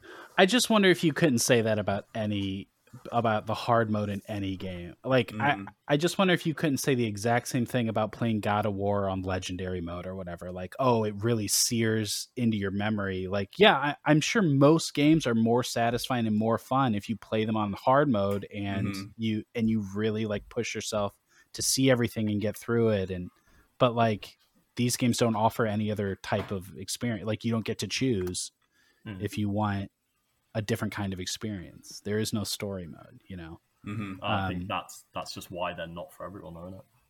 I I Yeah, know, I but never like, play games on hard, but I love the Souls Mm, yeah. games. Like, Yeah, but Yeah, like, the i- same. is is there any other genre or developer or game that where we talk about the artistic vision? Like it's only Souls games that we go, well, this is the way the develop. Like we never do no, for I disagree. Like I do that with like most of the games I love, like hmm from an artistic A- a- as a defense, as a defense. I don't think it's a defense. I think it's like praising it as a positive. Mm. I Yeah, I mean. I think they could. I mean, I think like when people, you know, mod Sekiro to make it so that they're invincible or whatever, like you are still experiencing a lot of what that game has to offer. And I think FromSoft could add those things, like, you know, to the actual game so that people don't have to find these backdoor solutions. Like, and Absolutely. and people would still enjoy them. I think like the important thing to me has always been I want it to be difficult, but I would also like it to be you know accessible to other people. I kind of Mm. my dream scenario would be if like FromSoft let you play like an hour of uh, the game and then lock in your difficulty level so that you couldn't change it after that. So it's like, okay, I want it No. on the normal setting, or I want it on the story setting, you know. But then you, because like my my thing is like if I'm playing a game on hard and it gets too hard, I'm gonna knock the difficulty down, and I don't want that to happen with these games necessarily. But I think it also would be great if they were, you know, more accessible to other people. hmm But I do think that there is a difference between these games and other games in terms of like the difficulty conversation. Because like I I brought up Cuphead, but like I don't feel like I get like I don't feel like that game pushes me to like explore because you can explore. Like the whole game is it, also aside from like some platforming levels, the whole game is like these boss fights and um but in souls games because you can go fight a boss or you can explore the world or you can like you know level up there is there are places you can go when you are challenged and i don't feel like that's really the case in other games that have harder walls that you're up against you know Yeah. Mm. Well, I, I think we have officially covered the ins and outs of Elden Ring, and nobody needs to ever talk about this game again. yeah i, feel pretty that satisfied We really put a pin on it, and the rest of the world. I think it's. I think it's time to move on from Elden Ring. We did. i think yeah i think they Okay. should stop talking about it there is nothing left to say The that we stop haven't it said game is. Yeah, we said Mhm. everything there was to say. So great, great it's job. bad. Just don't play it. No, I'm the only one here who's not playing it. So like, I don't have. I don't have an opinion. I just, I, you know, I if if the global gaming community is going to treat this as the best game of all time, I think it's I think it's worth interrogating why Oh, for sure. w- what makes it you know so great. Um, Yeah. And I don't deny that it is. Like Mhm. you three love it, everyone loves it. Fucking everybody Not- loves this not- game. And I've seen I'm so gonna- many people tweeting about how they've refunded it because they Really? put- they bought into the hype that it was the most approachable FromSoft game ever. They Mhm. bought it. Um, I saw one tweet. It said a literal pack of dogs fell from the sky, surrounded me, and killed me. And I was like, "Oh yeah, no, that's happened to me in like two places." And they were like, Uh. "Fuck this game! I'm not playing it. I'm done." And returned it. yeah, So- that I will say that is a funny thing. Everybody talks about how fair It's these games so are, but these games troll the fuck out of you. Yeah. yeah they're like there are slapstick booby traps and bullshit everywhere. I got It- tele- I got teleported. Um, my mate was like, "Oh, if you go south, there's this cool sword you can get." So I went south of this. I actually went to the south of the lake, not south out of the lake. Mm. Found some ruins, went down into a little cave, and was like, "Oh, there's a chest here. Cool. This must have the sword." Fucking nope. Got teleported into some crystal cave. They're so good. clearly way way above my level and uh, when you die the game doesn't send you somewhere else no no it puts you back in that cave and so you do just Fight have your to way like, out, learn how motherfucker. either fight your way out or run out yeah those are your two options or it's it's so like yeah the games do absolutely take the piss and I think didn't Miyazaki have in, say in an interview once he doesn't do these things because he's a sadist he does these things because he's a masochist and Yeah, I do did. agree. I'm like, you play it and you're just like, you have to find that joy in the game just fucking you, like for no Yeah. reason. I will Sounds say. I I went and Life watched does Ja- that. I'm used to it. exactly. I saw Jackass Forever last week and I feel like Souls games basically have the same sense of humor that Jackass does, which Yeah. is like it's Yeah. funny for us to be hurt, and it's funny for us to hurt you, and that that Yeah. really is what it feels like playing it. Mm. Everyone else is going, "Why are you idiots enjoying this?" Yeah. All right, we'll uh, link Jade's review. Uh, does anybody else have anything else we should link there too? Any like recent crit or? I have an, a, a a piece on it being the most approachable and loads of other shit. Uh-huh. I've I'll got a them to piece that's coming out. Um, I mean, it's CMS. I guess it will just go out like tomorrow or Friday or whatever. About how um, the way the flasks recharge uh, in various different ways really encourage both Mm. exploration and combat in very good ways. Yeah. Um, I'm quite, I'm quite happy with that piece. Cool. Um, I have a review of it that is going up somewhere else because it's my last it's my last freelance piece. So Traitor, could you? We'll link that too. Uh, all right, we'll take a quick break and we'll come back to talk about a real game, Destiny 2, The Witch Queen. Witch Queen.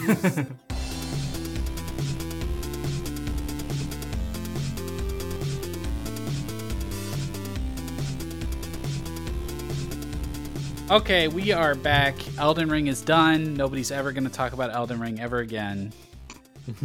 we are finished with Elden Ring. Got the Uh, blood off our knuckles. We're done. I have been dying to talk about Witch Queen, and I have brought my very special friends. Jay King's here. Hello. Sean Murray is here. Hello. Um, and Sean, you finished the campaign. Yes, like Monday, I just finished it because my internet had been out all weekend and I was dying Oh, to finish it. damn. That's Ugh. terrible. And Jade, you are getting into the campaign, but you're also sort of like lapsed Destinyer, right? Yes, I played a bit of Shadowkeep, and I haven't Okay. really jumped onto the Destiny bandwagon since the Witch Queen because the hype got me into it. I played the opening of the campaign and have just been dabbling in getting my Destiny feedback. Okay, great. Um, so obviously, uh, a Destiny expansion is a lot more than the campaign, but um, boy, what a campaign that was! God damn. Yep. What a game. I mean, it's it's there's no Destiny campaign that's even close to Witch Queen in my mind. I think Forsaken came close.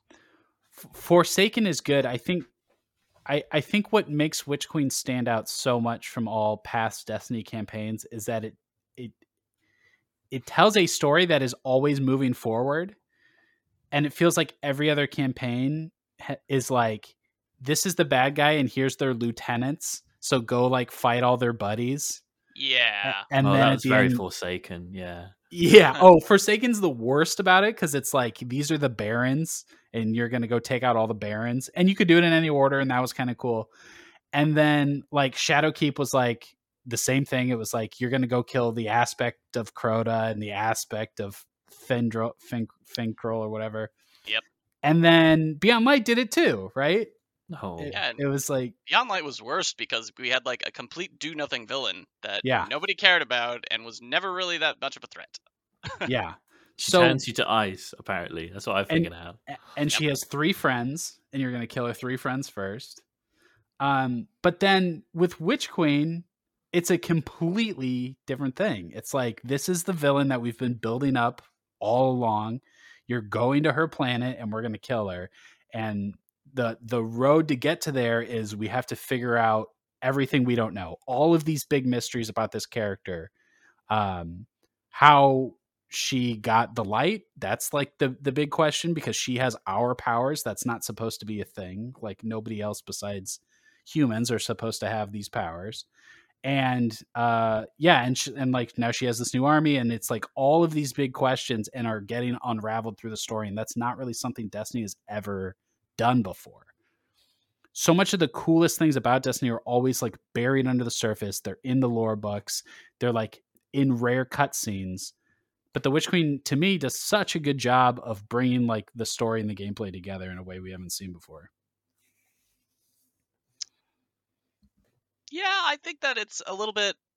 At times, it was even cheesy. I would say, where it was trying to be like this uh, almost detective drama that it's putting the player into, Mm. uh, where like you never. It's presenting itself as like you're trying to do this detective work and find these clues, although you'd still generally go here, go to waypoint, and figure out this puzzle. mm-hmm. That's that's true. I think the structure of the mission it it there's no typically in the past like the Destiny expansions have been like you do a mission and now it's like go do some lost sectors. Right? Or it'll be like Yeah, it has so much like filler between each one where it's like now you go kill 50 dudes and then you can do the next one. This one structures each mission as if it's like its own like almost like it's its own dungeon or Is it's it more its like a Halo campaign or something? Yeah, And it- where, a like- Destiny, where they all often felt truncated, the campaigns, like narratively and in terms of design. Like Mm. the story would feel disjointed, but even in this, it feels like they set up the big bad for me already, and I'm like, okay, she's a big deal. We need to stop her. And if they make that compelling all the way through, that will probably be enough for me. Yeah. So I I uh I definitely want to talk to you about it again once it's over. I'm really Mm. curious. Like you must be really lost, right? Oh, I have no idea what the fuck is going on. Like, Yeah. straight up, like in every area. uh, did you watch any of the like preview videos or or like the, the catch up videos that Bungie released? No, I didn't even know this existed. I'll be real. I kind of got a code for the expansion and went, okay, I'm not playing Genshin no more, so I'm gonna give this a go. And I, I'm the shooting is fantastic, and like the loot Yeah. progression system is really great, and they've made a lot of really good quality of life changes since the last time I checked in. So I think I need to learn all of the little things, and then maybe I'll pick up bits of the lore in my spare time once I've done the campaign. Because right now, I am confused. Like I will not it- lie. It's impossible for me to like be outside of it at this point. Mm. Like I'm I'm way too invested in this story that's been evolving for so many years. But I can only imagine that coming in fresh, you know, eh, like uh, Savathun's a bad guy, and Girl. we got to she is. we gotta we gotta stop her um but like the higher level like paracausal bullshit like i i can imagine that it's pretty hard to follow Do we know what the Um, darkness is yet? Uh, we kind of Before have that was just- idea. The darkness, like sick. I know the light is what gives us our powers. Like I figured that out. Yeah so we, we have an origin myth in destiny it's Oh. it's very much a like uh you've seen lost right Yeah, finished Lost. Okay, so it's it's Jacob and the Shadow Monster playing their game in Destiny. It's called the Flower Game, and it's this like eternal war of light and darkness. Um, the Destiny's twist on it is the shades of gray in between Mm. um, that you d- that you don't get so much in these types of like really archetypal stories. In Beyond Light, we took the darkness. That seems fucked up. And now in Witch Queen, the bad guys have the light Ooh. and and so this plot is starting to do a lot of really interesting things ex- exploring you know like it's dark isn't evil light isn't good it's not that simple what if they introduce a new power in the next expansion? It's called the Grey. The gray Yeah, I- uh, The- ambiguous power that doesn't really do much, but it makes you feel a little uncomfortable. so but, but but that really because um you know in beyond light we got the power of darkness so like we we are the gray we have the light and the dark right oh, like that's shit. Okay. That's the theme. Um, and so in The Witch Queen, there are some really big twists um, that that that point to you know like everything that we thought is good and like objectively good in the world kind of maybe isn't. And the Oh, things that we thought were like actually really bad maybe they're not. And there's like you know the characters have to like really reckon with that uh in a way that i found really compelling. Sean were you moved by those themes at all? Did you cry?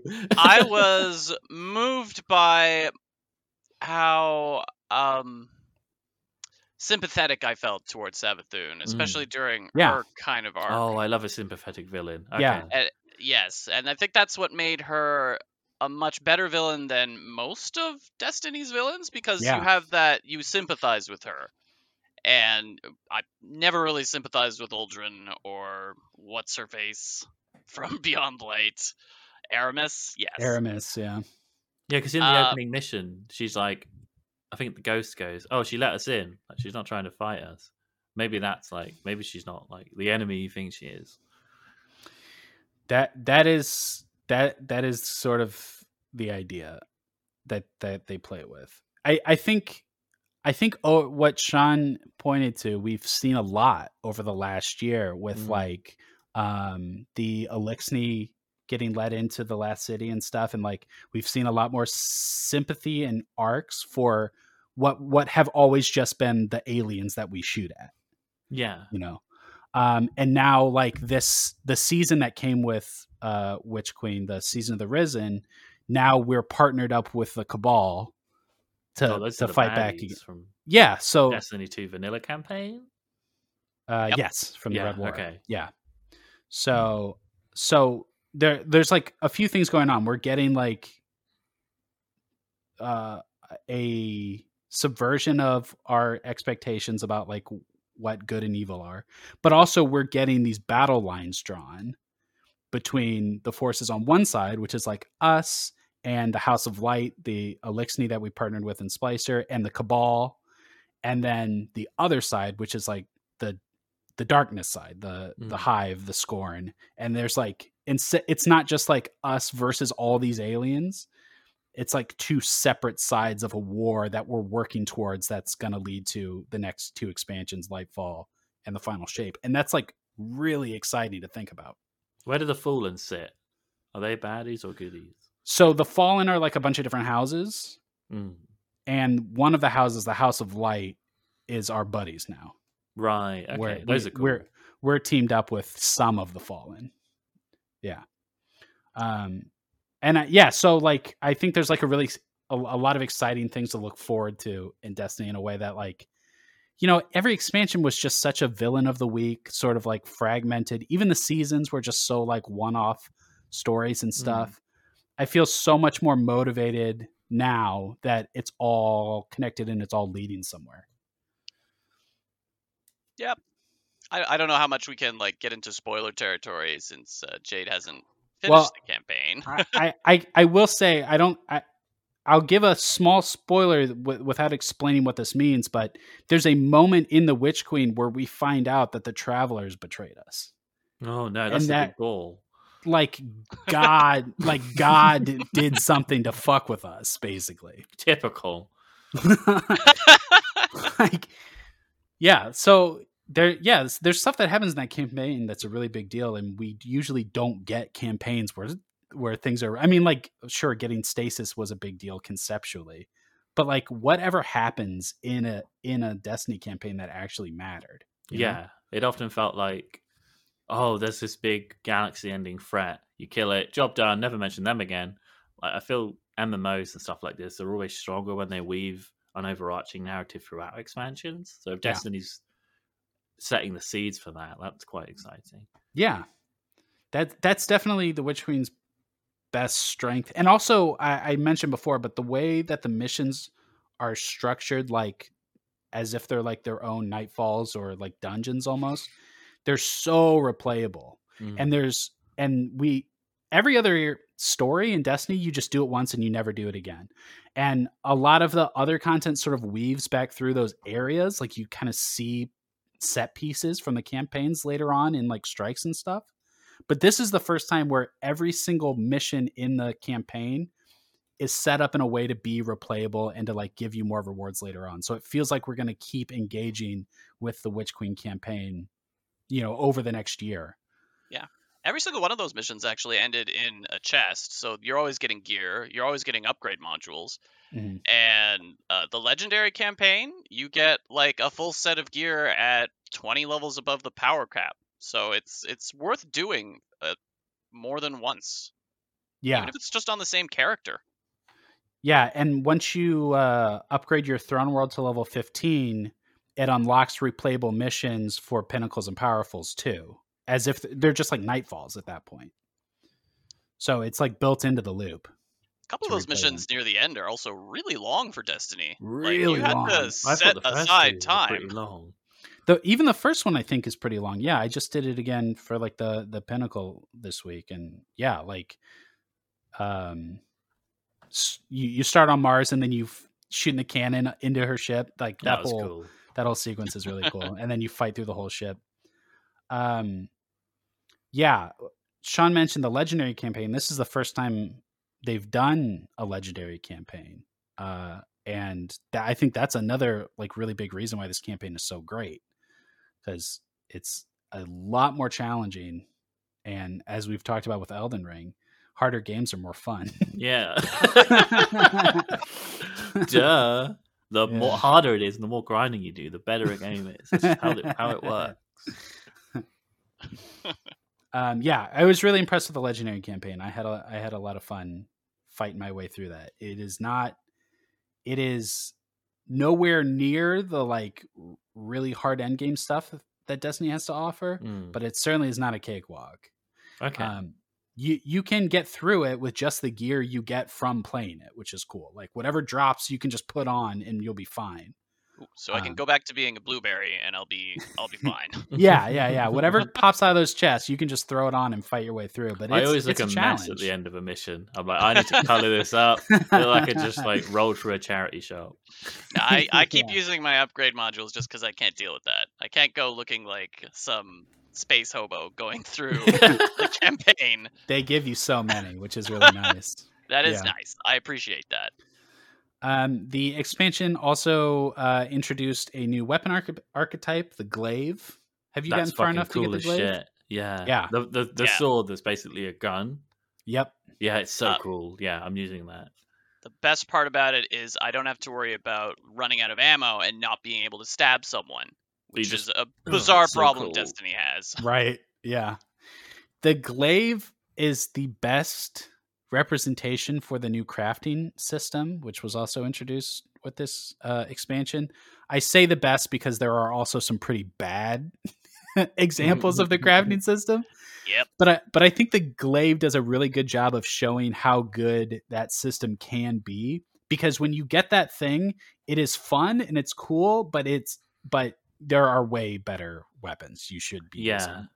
But as you upgrade it and as you like um, unlock artifact mods that support it, I guess, um, the glaive becomes like a top tier weapon. Like eventually, it becomes like one of the best weapons you could use, uh, especially for like I play hunter, and um, there's a, a suppressing artifact mod for the glaive.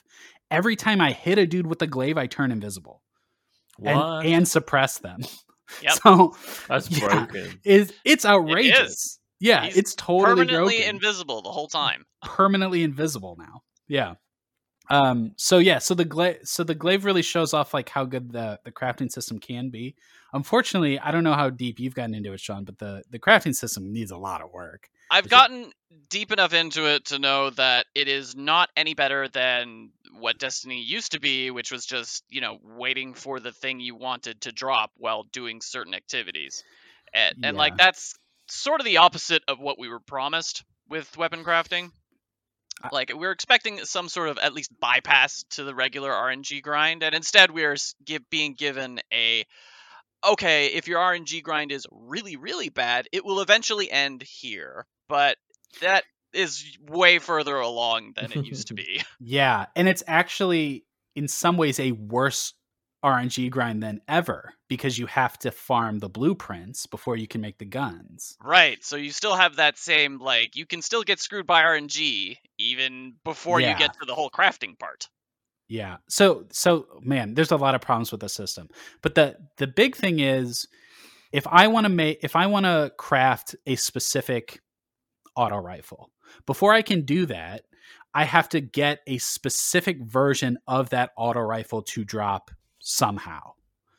So it's not just getting the gun, you have to get a deep sight version of the gun, which is the gun with like a red border around it Oh yeah. not not once sometimes twice sometimes three times sometimes five times and these guns don't drop they like literally don't and they've said like they're gonna improve it in certain activities and they're gonna help you get more resources for crafting which is like a separate problem but the reality is is like if i wanted to farm a specific role on a specific weapon that was hard now I have to farm a specific type, like a deep sight type of a specific weapon, and it's just as hard, if not harder, because I have to do it five times. I might as well just try to grind for the role I want at that point. But let's not play down the other issue with crafting where to get the materials you have to use like random crap that you find in order to extract those materials. And it doesn't feel great to be forced to use a gun that you know you will just crush later in order to get materials from it. It feels like you're like forced to use something you'd rather not. Yeah, so yeah, so there is a big issue with the economy of crafting too, because those deep sight weapons not only do they unlock blueprints for crafting, but they also give you all of the resources you need for crafting.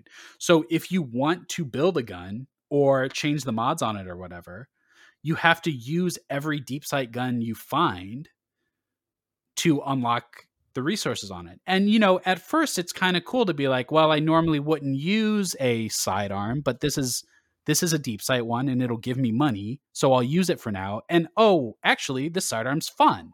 Like that's sort of the idea is like you're going to experiment with things and learn that you like things maybe you didn't like before. That's a good idea. The Yeah. problem is the problem is is that every uh, every enhanced trait costs 10 deep sight weapons. So it's not just a matter of like, oh, I'll try the sidearm because it's a deep sight weapon. It's these 10 of the same sidearm. I have to use all of them. Like you go way beyond the I'll experiment with this to see if I like it. It's like I have been using random ass deep sight weapons all day, every day, just to get these crafting materials. I've already tried the sidearm. I know I like it. I know I don't like it, whatever now I'm using it over and over because that's what whatever drops. Like you just use whatever red bordered item drops. And yeah, Sean's right. It, like it feels pretty shitty. And at this point, my bank is just full of uh, already attuned deep sight guns because I'm capped out on like specific crafting resources. I don't want to um I don't want to uh, pull pull out shit I can't use. So I'm just filling my bank with attuned deep sight guns that I'll cash out later whenever I get around to crafting something. It's like it's not great. Yeah, like the problem of our vaults overloading, at least for veterans, is worse than ever now, and that's another thing that they kind of screwed up on with weapon crafting. Yeah. Um aside from that, I think that there's a little twinge that we get at the start of every expansion where everything that was cool got pulled out and now there's like a lot less to do. I mean, there's That's- a lot more to do because, like, you have your campaign, you have the stuff after the campaign, you also have the seasonal content, which I have not even touched at all because the campaign is huge. Yeah. But yeah, it's kind of sucks that we can't go into Harbinger anymore. Harbinger, no presage. Yeah, no astral alignment, no like all the stuff that built up over the year all got wiped out. And once you finish the campaign and the the post campaign, which is very good, Jade, you're gonna like uh this like parasite mission. It's really silly and Oh, it's really it's really ridiculous. You're gonna love that. It makes Destiny feel a lot more like Borderlands than I'd expected. It's especially, very Borderlands. I yeah. yeah.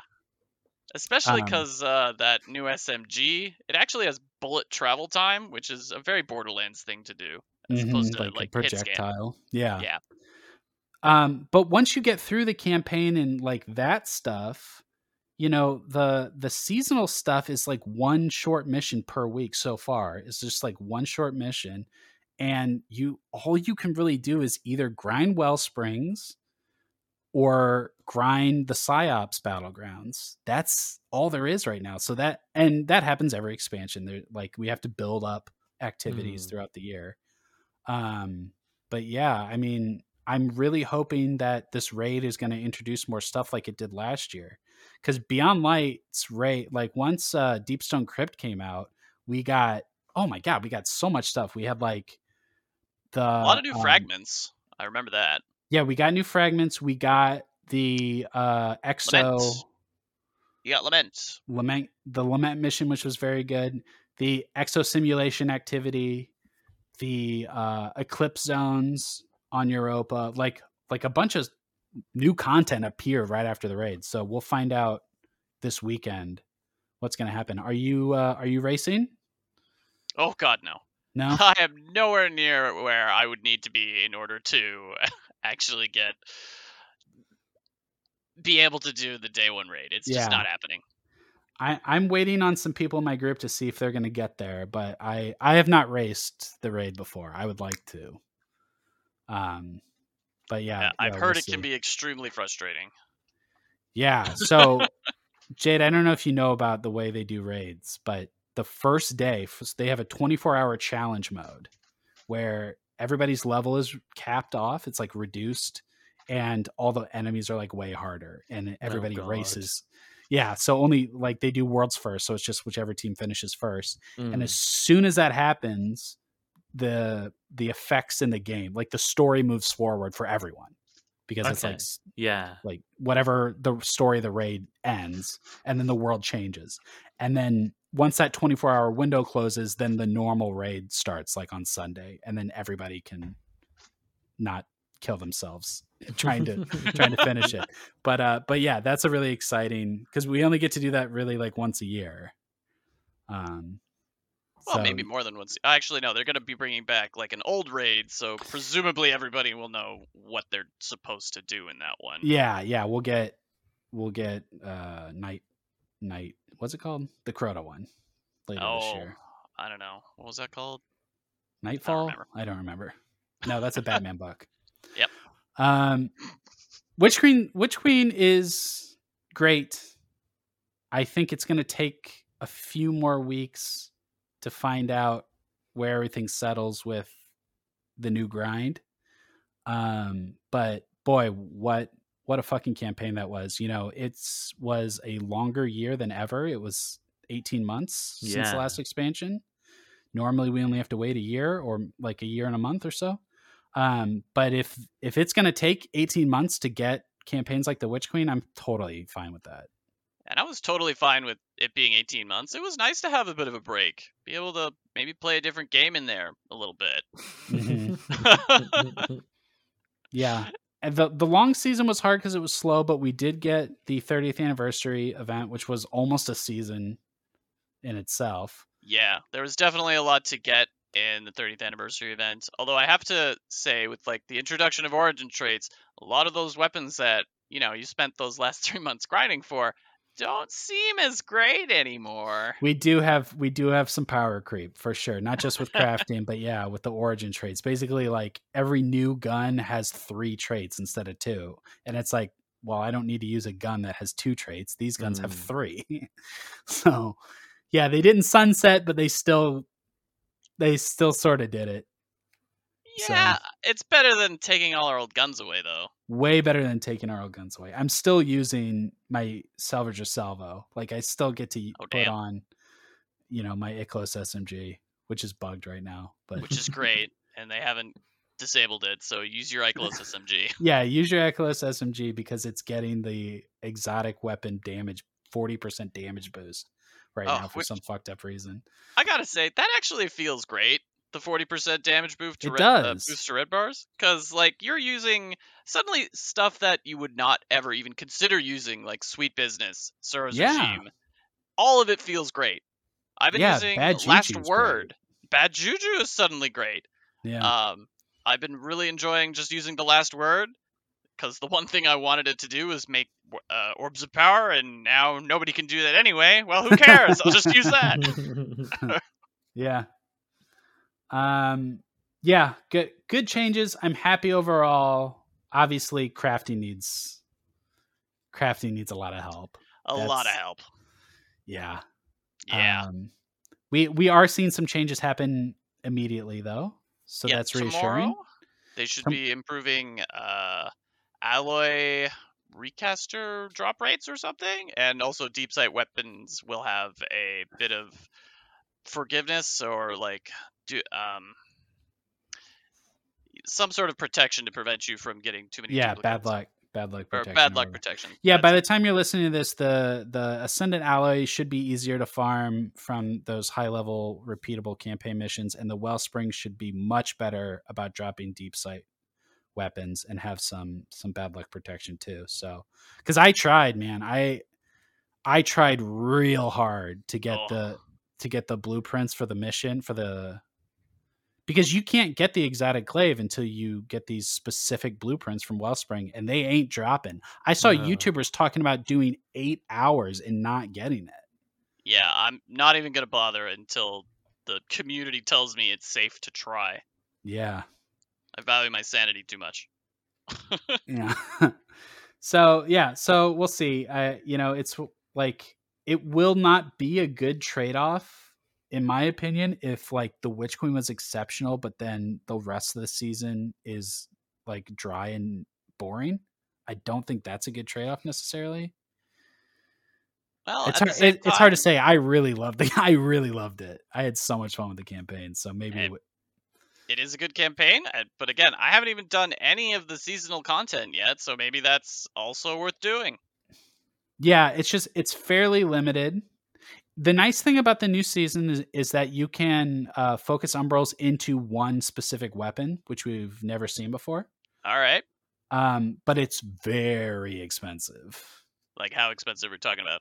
You got to run the the activity, the new seasonal activity, Psyops Battlegrounds. Uh, you need nine of its resource for every one weapon you focus, and you get two from each run. So okay. Um. hmm, I mean, it sounds like yes, you don't have as much RNG to worry about, but now you just have to do it twice as ra- as long, so it it's a lot. kind of yeah. works out. Five five runs per weapon, per roll, like one roll. Do you at least get like random drops while you're doing it? You do, Okay. Sure. and those and those focused umbrals aren't guaranteed to be deep sight, so you won't necessarily even get the blueprints from them. Maybe that It's a needs lot. to be looked into as It's- well. yeah, it's a lot. All right. Um, there is an upgrade on the table where your first one of the week is a guaranteed deep sight. So, but you can't get that f- until week four. And the Okay. blueprint, the blueprints are all five deep sight per per blueprint. So three weeks from now, five weeks later, you can get. So, like, halfway through the season, now I can actually do shit.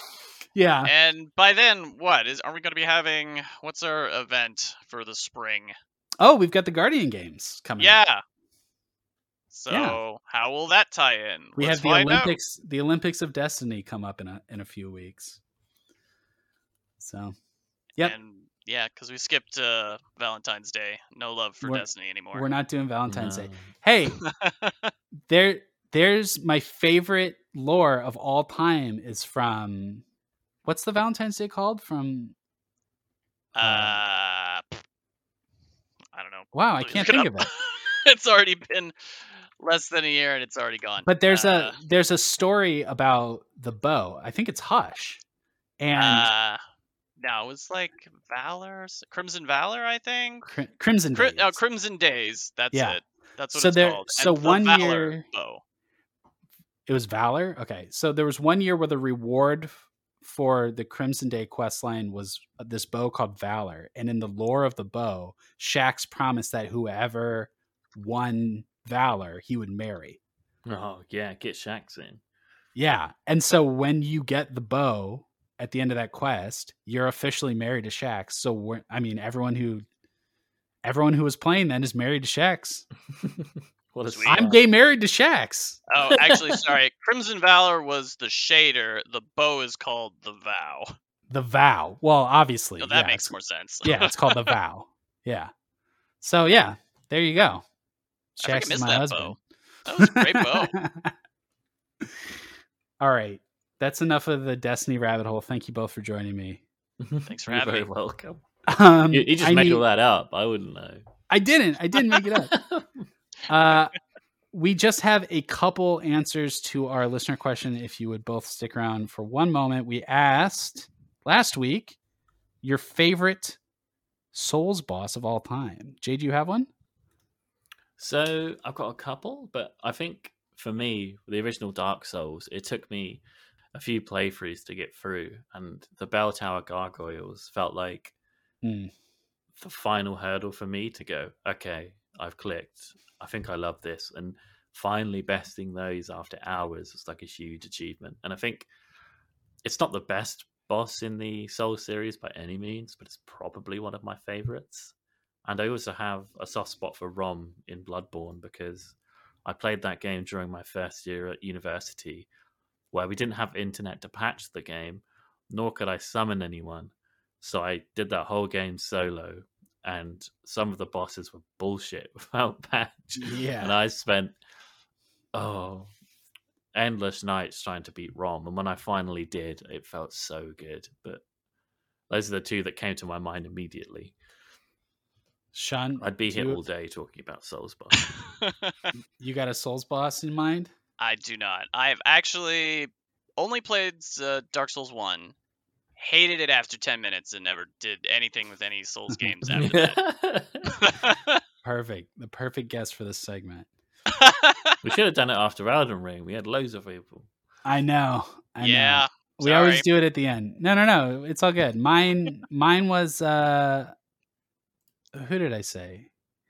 Cuz I I've really only played Bloodborne. So I said Martyr Logarius, the guy you fight on top of the castle. Oh yes. Um hell of a fight. Extremely metal. oh Um my god, yeah. Let's go through our listener answers. We have just a few. Uh, John Campbell said, "Pretty tough question with all the stellar bosses through the series, from King Allant of Demon Souls to Radahn of Elden Ring. If I had to pick, though, I'd have to say Sword Saint Isshin of Sekiro, an absolutely grueling fight with a fantastic atmosphere. I, I feel like Izzy or somebody said that too. Yeah, the, other day. Sek- Sekiro has like some wonderful 1v1 classic sword fights. Excruciatingly hard, but as as that answer says, like the atmosphere and the the tone and the reflexes are just so perfect. Uh, Ash Parrish said, Father Gascoigne, Corrupted Monk, and Guardian Ape. I thought everybody hated the ape. No, because he, That's he from cut his Sekiro, head right? off and he comes back to life. Yeah. Oh yeah, that is badass. Uh, Lale Lule Lo said, "Oh, I'm sorry, Lale Lule Ho, nice." Oh, very Nice. nice. Said maybe not the greatest boss, but I'll always really love Abyss Watchers.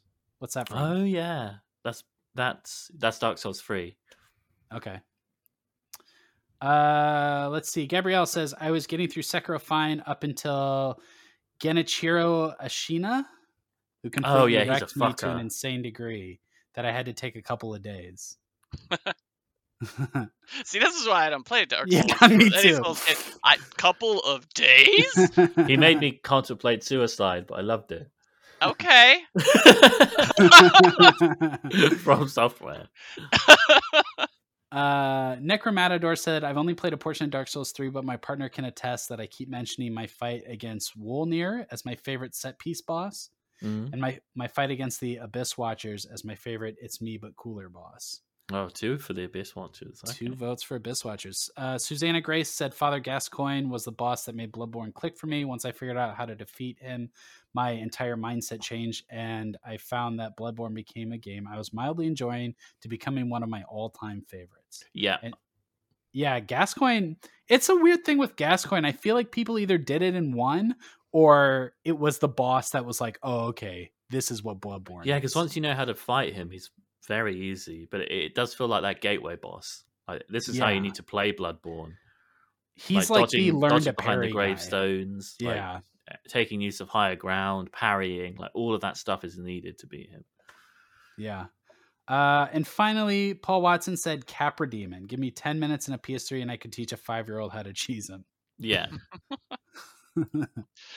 it sounds to me like that's what most of these Soulsborne bosses are. Figure out how to cheese boss, but it's just not called cheesing. It's just how you beat the boss. yeah. Gotta exploit them weaknesses.